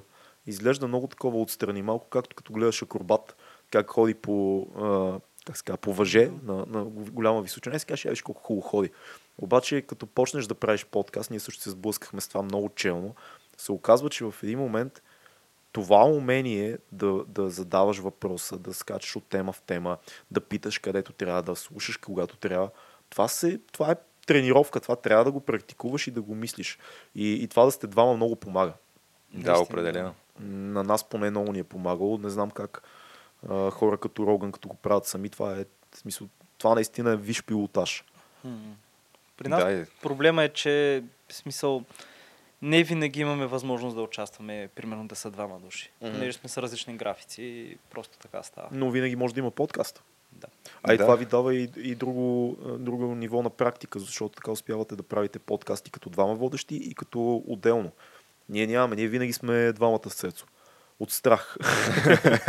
Най-често. Абе, страх лозе пази, Но пък нали? когато Да, сте да, само двамата без гост, тогава пак го има този проблем, че по принцип, ако има и трети човек, който когато се случи е такъв момент, де- където разговора позамре, третия човек обикновено се намесва и разговора тръгва в някаква посока. Да. Но когато сте двама и двамата сте забили, по-трудно е. Трябва някой изведнъж да направи интервенция. Да. Вие правите двойни подкасти, нали? Да си само, А, само правим, да. Ние, ние му викаме двойни подкасти, такива само двамата.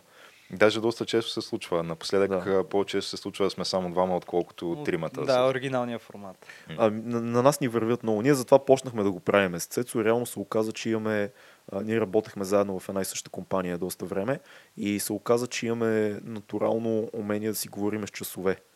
Тъка, тъка, единия, другия, единия, другия, единия. И изкарвали наистина часове.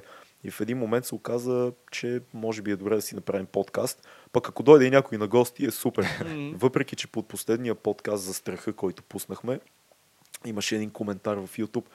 Какво стана? Аз нали, така си го чета в, мо... в моята си глава. Аз не представям си, че такава е интонацията. Едва ли, нали, не- горе-долу беше така. Какво стана, бе? Вече никой не иска да идва на гости ли? Три въпросителни и ние сме такива, вау.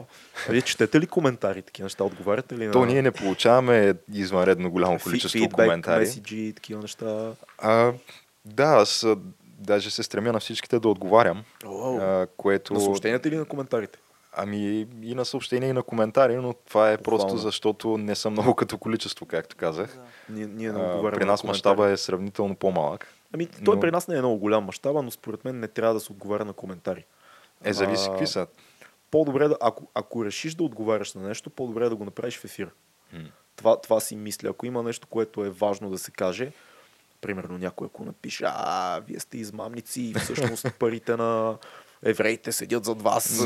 Нещо, да, суросоиди. И, и примерно това има 100 лайка, нали, няко, по някакъв начин и ще го адресираме, но а, четем много често, не винаги успяваме, но четем повечето случаи коментари, но не отговаряме, защото това би бил един такъв а, малко безплоден диалог. Много по-добре е да, ако си струва коментара, ще го вземем на предвид. Ако в предвид се казва, не на предвид, ще го вземем в предвид. Ако е идиотщина, не триеме нищо между другото, мога да ни псува да не, такова, не, не махаме, но такъв тип като а какво мислите за Еди, какво си да, да, да, да в коментара? И ние да мислим, че Еди, Е, а всъщност знаете ли, че да, да. Ами не, не, не. Ама не сте прави, защото това е... Се намеси пети, шести Нямаме, човек, да. нямаме време за това. Просто наистина правиме 100 неща и двамата и, и е much, но се кефиме като има коментари. И те хората си, ни, които са абонирани за подкаста, знаят, че ги четеме, но не, не, не е идеята да е диалог някакъв да се получи. Но, вие имате и повече опит с тези неща, понеже а, ти специално си в публичното пространство от много години вече. Би го нарекал публично. Альтернативния свят на странни хора, които правят неща. Публично избягвам от Е, но излизаш на сцена, доста хора те знаят. Аз лично съм ходил няколко пъти на твои участия, а, но при нас всяко едно такова нещо е новост. Да. Защото на мен ми се случи, примерно, за първи път да ме разпознае някой човек, който не познавам Да. на улицата. И Много ми е беше странно, много да. странно. Първия Да. път, когато се случи, е странно. Да. Винаги е странно. А отделно, другото, което ми беше странно е, когато установих в един момент, близо 3 години по-късно, откакто правим този подкаст, че има някакви хора, които не познаваме, никога не сме срещали, които чакат с, не, с нетърпение всяка седмица да чуят нашето мнение по наболели въпроси. Да, братле. И Това е за да, да. слагат отговорност върху тебе. Да, Да. И, Леко усещаш тежестта, да.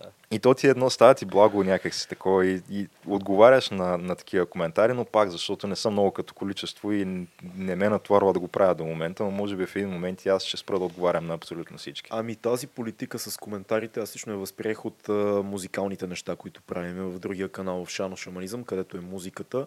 Понякога има песни, които имат 200, 300, 500 коментара. И ако ти започнеш да се обясняваш за всичко, тогава ще ти дам пример. Аз имам много любими изпълнители, които са много известни, мейнстрим изпълнители. Примерно, много, много харесвам, примерно Eminem. Мейн, по-мейнстрим не може да бъдеш от Eminem. Когато Eminem пусне песен, която не ми харесва, или каже нещо в песен, което не съм съгласен, или се чува, що го е казал, няма как да му напиша, абе, тук защо каза това и това, като аз мисля, че еди, какво си той да ми отговори. А, аз по-скоро мисля друго, понеже сцената ни е малка и тук нито един от нас не е Eminem, нито е Джо Роган, нито нищо. Аз лично смятам, че е много готино следното нещо. Ако някой иска нещо да ме пита за музиката ми, да си говорим или тако, най-доброто място с това да стане е на живо. Затова правиме концерти. След лайфа ти си виждал също, идват хора, лафиме си, снимаме се, може да дойдеш и очи в очи, право куме в очи да кажеш, а там що пееше еди какво си, а всъщност другото пееше еди си, не си ли противоречиш за това? И аз ти кажа, «А, е, е, е, за какво става дума, да, да, да. Но онлайн е малко по, по-безумно. Сега с подкаста има много, много добър вариант за това. Отскоро правиме, а, се опитваме да правиме лайв чатове които идеята на този лайв чат е един път в месеца или веднъж на два месеца да пускаме се, стримваме и само отговаряме на въпроси. Или говориме по неща, които в дадения момент хората ни а, задават и ни питат или казват какво мислите за това и това. Това е много добър начин да, да ни чекнеш за нещо. Ако смяташ, че не сме били прави или ако ти е харесало нещо, това е много добър начин. Отскоро имаме Patreon платформа и идеята на Patreon е особено, защото там с едно много скромно дарение от 6 долара може да подкрепеш подкаста, защото все пак набъбват нещата все повече и повече. И ако ти си човек, който виждаме, че съпортва подкаста, лайв чата е супер. Не са много патреоните, мисля, че са около 30 в момента, така че един, няма как да не видим въпросите ти в лайв чат. Няма как да се измъкнем, няма как да, да остане незабелязано нещо. Мисля, че това е по, по-добрия начин, защото е яко и ако случайно кажем нещо готино по време на лайв чата и другите хора ще го видят. Или ако ти ни чекнеш за нещо, което знаеш или нещо, което е а, направо впечатление.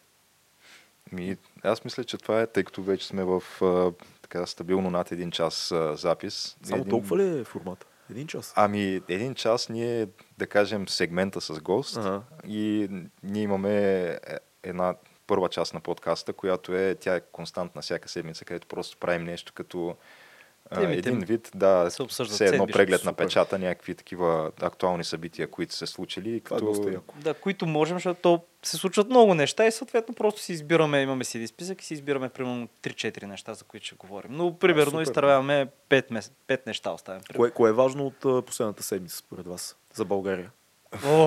Еми, те са- много неща. Свалянето на а, доверието към това правителството ще е от със президента, сигурност речта на президента. Това е много монументално, това със съдята е много важно. Това, е, това никой Съдята, не... който му забраниха да, ходи Това не обръща вниманието, ма това с първото малко камъче преди лавината. Това просто е така леко да ги, подсети, да ги подсети. И в смисъл това с а, лотарията, разбира се, е доста... С лотарията. Всичко да, с Бошков е безумно. И, и с ковачки, защото с ковачки М. ще започне. Той с буклуците. Значи лотарията и с буклуците почва да става много интересно. Съгласен. С митницата, което това според мен е просто парлама. Това е за... Мислиш ли, че коментара на, на Бойко за това, което президента Радев беше казал е, е, е нещо, което сме гледали, гледали в а, а, мафиотските филми? То беше... Гледа- Гледахте ли? Той, буквално, той каза буквално, който гроб копае, други му сам пада Ама- в него и после добави, а който нож вади, от нож умира. Ама ти, той Бойко все повече и повече почва. Гледах едно видео. Нали правят... Маля, гледах видео, нали правят канала сега за Перник. М. И той минава Бойко с джипа. А, за сините тръби. Там, да, да. да си син тръбите, да е, бе, някакви си Да, да, това. да, това е, да, да, или, или пък... А, та, Що са сини, бе, да, бе? да, и някой седи, или пък като беше в Русия там за турски поток, където руската телевизия имаше половин час го усмиват него, скетчове, хората се смеят, Да. как, нали, седи се кара на охраната, мани се от тук. Както е, това е някаква много, много, много, много дълбока и дълга тема. Но е готино, че правите такова нещо. Ние нямаме а, тип преглед на печата неща. Това е много полезно и, и яко, защото с времето най-вероятно подкастите отново ще, ще изместят а, мейнстрим медиите дори в новинарското информиране. Най-вероятно. Въпреки, че аз много често цитирам Ноам Чомски за нещо, което ми направи впечатление. Има един филм Пропаганда а, негов, в който говори за това, че ако наистина искаш да опознаеш един социален или политически въпрос, трябва да отделиш много повече време, отколкото предполагаш за него. Повечето хора не могат, защото работят и имат ни примерно час или два в деня си, в които да се информират и да анализират. Той казва, че човек трябва да прави това ежедневно, както той го прави, за да анализира. Затова са важни анализаторите и затова са важни хората, които дълбаят в това. Еми, то ние го правим точно с тази идея, Да. защото първо, за да имаме нещо, което е константно всяка седмица Да. и знаеш, че ако ни следиш, има нещо, което можеш ще да очакваш, нали, нещо, че ще да. го има, да, че ще направим този преглед на печата в първата част на епизода. И второ, защото то ни позволява и под някаква форма все пак да таргетираме някаква конкретна аудитория. Да. Тоест хора, които се интересуват от ак- актуални събития и новини, но не разполагат с това време да ги следят в дълбочина самите те. Да. А по-скоро ние им ги поднасяме в един такъв формат, в който е а, с, и с насмешка до някъде и вкарваме, опитваме се, нали, хумор между нас си. То просто няма как. Но То няма Да. как, истина е, че просто много от тия теми, които обсъждаме, ти ако не ги чуеш при нас или не следиш други медии, в българските медии никога няма да се чуят. Смисъл... А да и, го пропуснеш. да, Не, те просто не ги казват. Просто, примерно, кой го интересува, че в момента има в а, Сомалия гигантски облак с какълци, дето изяжда всичко. Никой. Го знаех това изобщо. Ето, ими, примерно, това е някакъв най-големия от 100 и колко година. Сам той е просто затъмнява небето. Това е супер важно, защото Да. се отрази на цялата економика. Еми, е, те там економиката не е има Да, изобщо, да, нали? Но общо взето, ей такива неща, примерно, по, по нашите новини никога няма да ги чуеш. И смисъл, то някаква точка на света е сери- сериозно повлияна от това, но примерно това е ей тъй между другото, защото наистина на фона на общо, на всичко, това не влияе. Но да, ние си избираме така 3-4 теми за седмицата и ги представяме в някакъв по-лесно смилаем вариант за слушателите. Да. И след това вече втория сегмент е, ако имаме гост, защото не всяка седмица има. А, ако имаме гост е вече абсолютно свободно, нали, както беше днес с теб. Ако нямаме гост, обикновено просто подхващаме една още от тези актуални теми по в дълбочина в рамките на 40-45 минути и си говорим по нея. нали. И виждаме докъде ще ни откара, защото мога да почнем от Да. филми и да стигнем до игри. Поздравления за това, което правите. Супер яко и смело напред, защото има нужда. Има нужда, а вие не го правите изобщо от малко време. Тоест, вие сте стартирали преди а, сега нарастващата, слава богу, вълна на български подкасти, които изкачат и, и е много яко. Еми, Ами и ние сме фенове също на твоя да, подкаст. да, между другото. То така Харесва взаимно ми. си пожелаваме успех един на Ще друг. дойдете на гости и вие някой път? Разбира се, няма. С И- удоволствие, И да. ти след време пак трябва да дойдеш. Да, ние- Цецо да поканите, той е по-интересен от мен, ще ви разкаже, има уникални планове за тази година той. Еми, значи и него Живот ще го здраве тогава, бъдеще. Ако а, лобираш за нас пред него. Достатъчно е да гледа епизода, да види, че не ви пука и на вас като на нас и всичко ще е готово. Ами добре, значи благодарим ти още веднъж за днешното гостуване и а, Беше много приятно. може да кажеш все пак на нашата значително по-малка аудитория, къде може да открие теб. А, да гледа 2200 подкаст, един сърч в а, Google, веднага ще излязат всички платформи. Това е най-важното. А, също така и на който му е допаднал днешния епизод, знае къде да ни открие, стриминг платформите YouTube, SoundCloud, Spotify и всяка друга, за която се сетите. И социалните мрежи, Facebook, Twitter, Instagram. Там сме за сега. Не сме отишли още в TikTok или там, не знам, Това е младежите супер. в Ние- Ние момента сме какво. само във Facebook е нашия подкаст. Нямаме други социални мрежи. Трябва да направим. Ами, той има, между другото, начини, където аз съм ги автоматизирал всички тези неща и те автоматично поствам на едно място, Ще трябва да ни кажеш за това, да. Ами, да, мога да ти обясня с тук 5-6 думи, не е, не е сложно. да. Но да, до нови срещи. И до нови срещи.